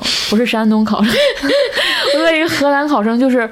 我我我前一段时间给我妈打了个电话，我一直在表达我非常非常焦虑。我说我到现在都会梦见高考，你信吗？我妈说信，我也会梦到，我到现在还会梦到。真的，我妈说我到现在都还会梦到高考。你想想，这个东西对几代河南人造成了多多大的心灵创伤？就是我经常会梦见说，再有一个小时我就要去考数学了，然后我还不会背公式。这种事情在我生命里从来没有发生过，但是。我不知道为什么，我就会反复梦梦见类似的场景。就一旦我非常焦虑的时候，我就去看看我有没有做这个梦。我我如果做了高考的梦，我就知道我最近状态差极了。包括就是在饮食上也是，我我常常觉得我不是在吃饭，我就在吃一种极大的满足感。就这个东西满足到我了，我通过别的方式达不到。就经常会有我你这样的感觉我现在对于我们这一期的一个就是。画面性的想象就是一个人，然后嘴张的特别大，要吃掉很多很多的东西，可能是商品，可能是食物，可能是网上的观点，他需要很多东西来填补现代人的空虚，就大概是这样的一种感觉。我觉得我的焦虑可能跟阿康会有区别，就是我的焦虑，呃，最近的焦虑其实是一个更长的一个更抽象的一个东西，就是因为我我是。做剧的嘛，就是我的工作可能它的成果体现不会像写一篇稿子这么快和呃，就是它是一个独立完成的事情，你是一个跟别人合作的事情，尤其是。我我就不直说啊，但是尤其是在今年，其实国产剧表现的还不错的情况之下，我对于做作品这件事情的焦虑是很重的，因为它是一个你现在是在想两年以后，你现在做的事情是两年以后的结果，它会更加的去要求说，哎，两年以后我都多少就多少岁了，然后我更关于未来对对对，生的事儿它是你现在做的事情就决定你的未来，可以这么说。嗯他决定的不是你一周活在当下对你一周以后一一一个一年以后，不不，还是活在当下。就是他决定的不是你呃短期之内的一个目标，他决定的一定是你未来的一个收获。它有点像是一个长期的一个播种的过程，而且再加上这个过程，其实你能够决定的东西是比较少的，它是非常的容易受到其他事情的影响和波动的。当然也跟你自自己的是有关系。所以我前一段时间很焦虑的时候，我其实后来还是想通了，就是说。我我我反复想到的一件事情，都是我当时看那个白想，就是去年吧，应该是就是那个写我的大叔那个编剧，他有提到说他是他跟另外一个提名的一个编剧，就是要写耀眼的那两个编剧，他们在十几年前就是同事，然后他就会说在后台的时候，他说啊，我们十几年前的时候一起都没有想到过今天会这样，结果今天我们同时被提名什么之类的，他就鼓励就是很多可能想要从事这个行业的人说，其实。时间很长，你们有很长的时间去做这个事情，就是不要放弃。就这个也是一个非常朴素的一句话。但是我当我我的焦虑来源于说我今天做的事情会影响我的以后，但是我的可能缓解这个焦虑的一个事情也是，这个时间既然可以拉得很长，那我其实就可以不用再。特别焦虑于现在的事情，我可能会有更长远的一个时间和机会可以去做更多的事情。就是我记得前一阵还跟一个朋友聊的时候，就是他会比如说问说一个影视作品大概要几年几年啊什么之类的，可能就是我说可能就是平均的周期就两三年，然后他就会回想到他说啊人这一一生也做不了几部，但是我可能反而不是这么想的，你其实去把它拉长到每一个时间阶段，它其实都会。很多，就是它会丰富的就充斥在你人生的不同阶段。你在这个过程里面，你只要维持一个好的心态和真正的去做一些扎实的东西，去丰富你的那个表达欲。我经常安慰我就是同龄的编剧的一个方式，就是我们现在确实相对于编剧这个工种来讲还是很年轻。相对于创作者这个工种，你去看现在已经比较成熟的人，当然也有那种天才型二十多岁的人，但是他们可能很多人都是在经历了不断漫长的时间里的积累之后，他们才会有一个相对坚定的自我表达。这个事情其实是这个事情是最难的，然后你只能在这个事情出现之前，你去做一些铺垫和积累，可能这是我一定程度上缓解我焦虑的一个方式，就是把这个时间再拉长。当然你要活在当下，活在当下是为了更好的。你的未来，对，但是我觉得这个活在当下的具体的方式，可能就变成了一种你去给以后积蓄能量的一个方式。如果你一旦像王老师说的意识到了这个问题，你就不要再让更多的事情去消耗你，嗯啊、你去制止先停止这种消耗，然后你一定程度上，我觉得是在心态上把自己放小，但是在这种身体层面或者说是你自己的这个持续发展的层面上，把自己看得再重要一些。我觉得现在。有很多人都是反过来的，我在心态上觉得自己很重要，之我我很在看重我的感受，但是我其实并不在意我的身体或者说是我自己的这个就是健康方面吧，我觉得非常的反过来。然后现在我觉得可能更更适合的就是说，我们更需要的是以一个长远的眼光去。过每一天的这个生活，觉得可能相对鸡汤，今今天那些好鸡汤啊，就是但是确实又但不都是生活的真问题。主要是被活在当下毁了。但是我觉得确实又确实是我们的一个当下的一个感受，没有，我觉得我没觉得鸡汤，我觉得挺好。嗯，生活的真问题你，发现就是你年轻的时候会觉得这些鸡汤的，我以前对。啊，我们老了，我们现在对是这样，但是有一天你也会。的。对对对对对，嗯、每个人都会的，都会到这个年纪，可能到一个年纪，当然我不确定是某个岁数，就是会更渴望了解自己究竟是什么样的人吧。嗯。就是可能我自己的感受就是在二十多岁的时候更想了解是外部世界，嗯。但到某个阶段，你就会真的你发现了解自己是什么样的人，处理好自己的情绪和这个东西是一个，它变成了一个任务了，就是它决定了你未来去怎么认识这个。你的工作、你的朋友、你的家人，怎你的世界是怎么去你以一种什么态度去面对你的工作？我觉得这个是，呃，如果这个问题你不去，可能我觉得它没有办法一一下子解决，但是如果你不去关注它，你的工作就始终会有跟我们刚才所说的那种各种各样的焦虑存在。嗯就是你一这是一个，我觉得你必须要面对的一个问题，就是清楚的知道你自己，清楚你知道你的情绪从哪哪里来的。嗯，这个比喊一个活在当下的口号，比喊一个做自己的口号要好得多了。就它其实还是有，呃，它所在的价值的吧。呃，我们这期就是之前聊的这些焦虑的问题，也确实是我们可能最近不仅是这个月啊，都在思考的一个问题。包括其实我们这一个月，大家能看到我们更新频率没有之前多，我觉得也是因为这这些东西影响了我们。然后其实我们这期有一个小小的活动，就是嗯，其实大家在听到这儿的时候，可以去到极客的 app 上搜索“焦虑逃离计划”，然后是一个话题，然后可以参与这个互动。因为我相信，在现在，包括很多听播客的人，或者说是我们日常生活中认识的年轻的朋友，大家都会处在在都市生活里有很多焦虑的事情，或者说让你呃必须要去面对、去处理这个焦虑的一些经验。然后这个东西，我觉得可以，就是听完这期，或者说你对我们说的有感触，或者你自己有感触，都可以参与这个呃话题去聊一聊。这个话题其实是呃唐导和小宇宙以及极客一起做的一个活动。呃，就是极客和小宇宙，大家家应该都很熟悉的，可能有很多人现在正在用小宇宙听我们这期播客。然后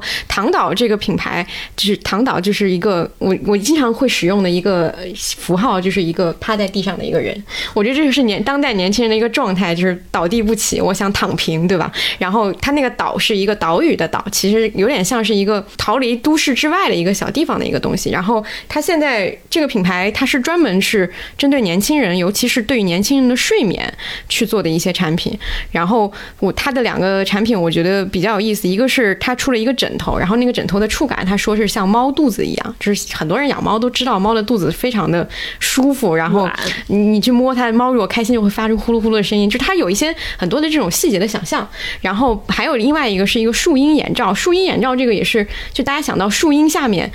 去睡觉啊，或者什么，也是一个非常有画面感的一件事情。我刚刚这还在跟阿康说，这两个产品让我想起《龙猫》里面，就是有小女孩睡在龙猫的肚子上，然后也是在森林里面嘛，有这样的一个画面感。就是它的这两款产品，我最近就正在用这个舒音眼罩，呃，这此处不是硬广啊，就是真的是我觉得是呃，它一定程度上在生活仪式感里面缓解了我一定的焦虑，是在于呃，我在睡前，我是一个手机依赖症很重的人，我在睡前都会经常的刷微博或者说刷手机，然后就停不下来，你你很难去放下那个东西。有很多人说你可以把手机放在屋子外面啊什么之类的，做不到。但是我会发现这个眼罩它给了我一个仪式感，就是因为它不是传统那种就是箍得很紧的那种东西，它是那个调节是可以自己去调的嘛。你一旦戴上它，遮光性很好，然后你一戴上它，你就感觉你自己真的不想要再拿起手机了。我是真的是这样的，就是你告诉自己，现在我要睡觉。对，我要我要拿我要再拿起手机，我就得做一些动作，具体的动作去去做这个事情，然后。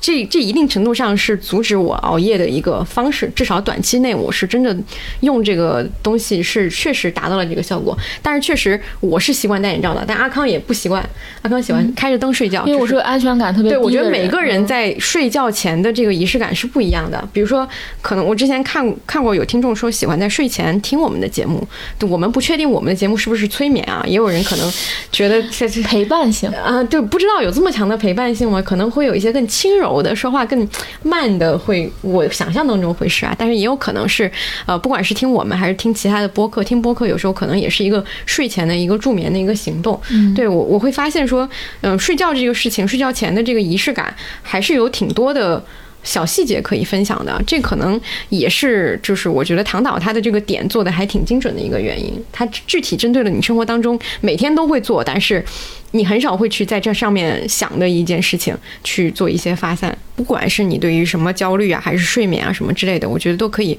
还是刚刚那个在极客 App 搜索“焦虑逃离计划”，参与互动，然后就分享这些事情和你的经验，就可以有机会获得唐导和小宇宙准备的睡眠产品和播客周边。可能我们这期节目对我们这我们这期节目可能放出来的时候也是十一假期已经快要接近结束了，大家又要面临焦虑的啊，对，可以提。问题了。大家又要对虽然是十哎一前录对的，但是回来这个时候，其实大家已经回来当社畜了嘛。对希大家望大家相信大家有更多的焦虑的经验要分享。这个没必要。当然，更希望大家分享战胜焦虑的经验。好的，那我们这期面对真问题、分享真焦虑的节目就到这儿，好，那我们下期节目再见。下期再见。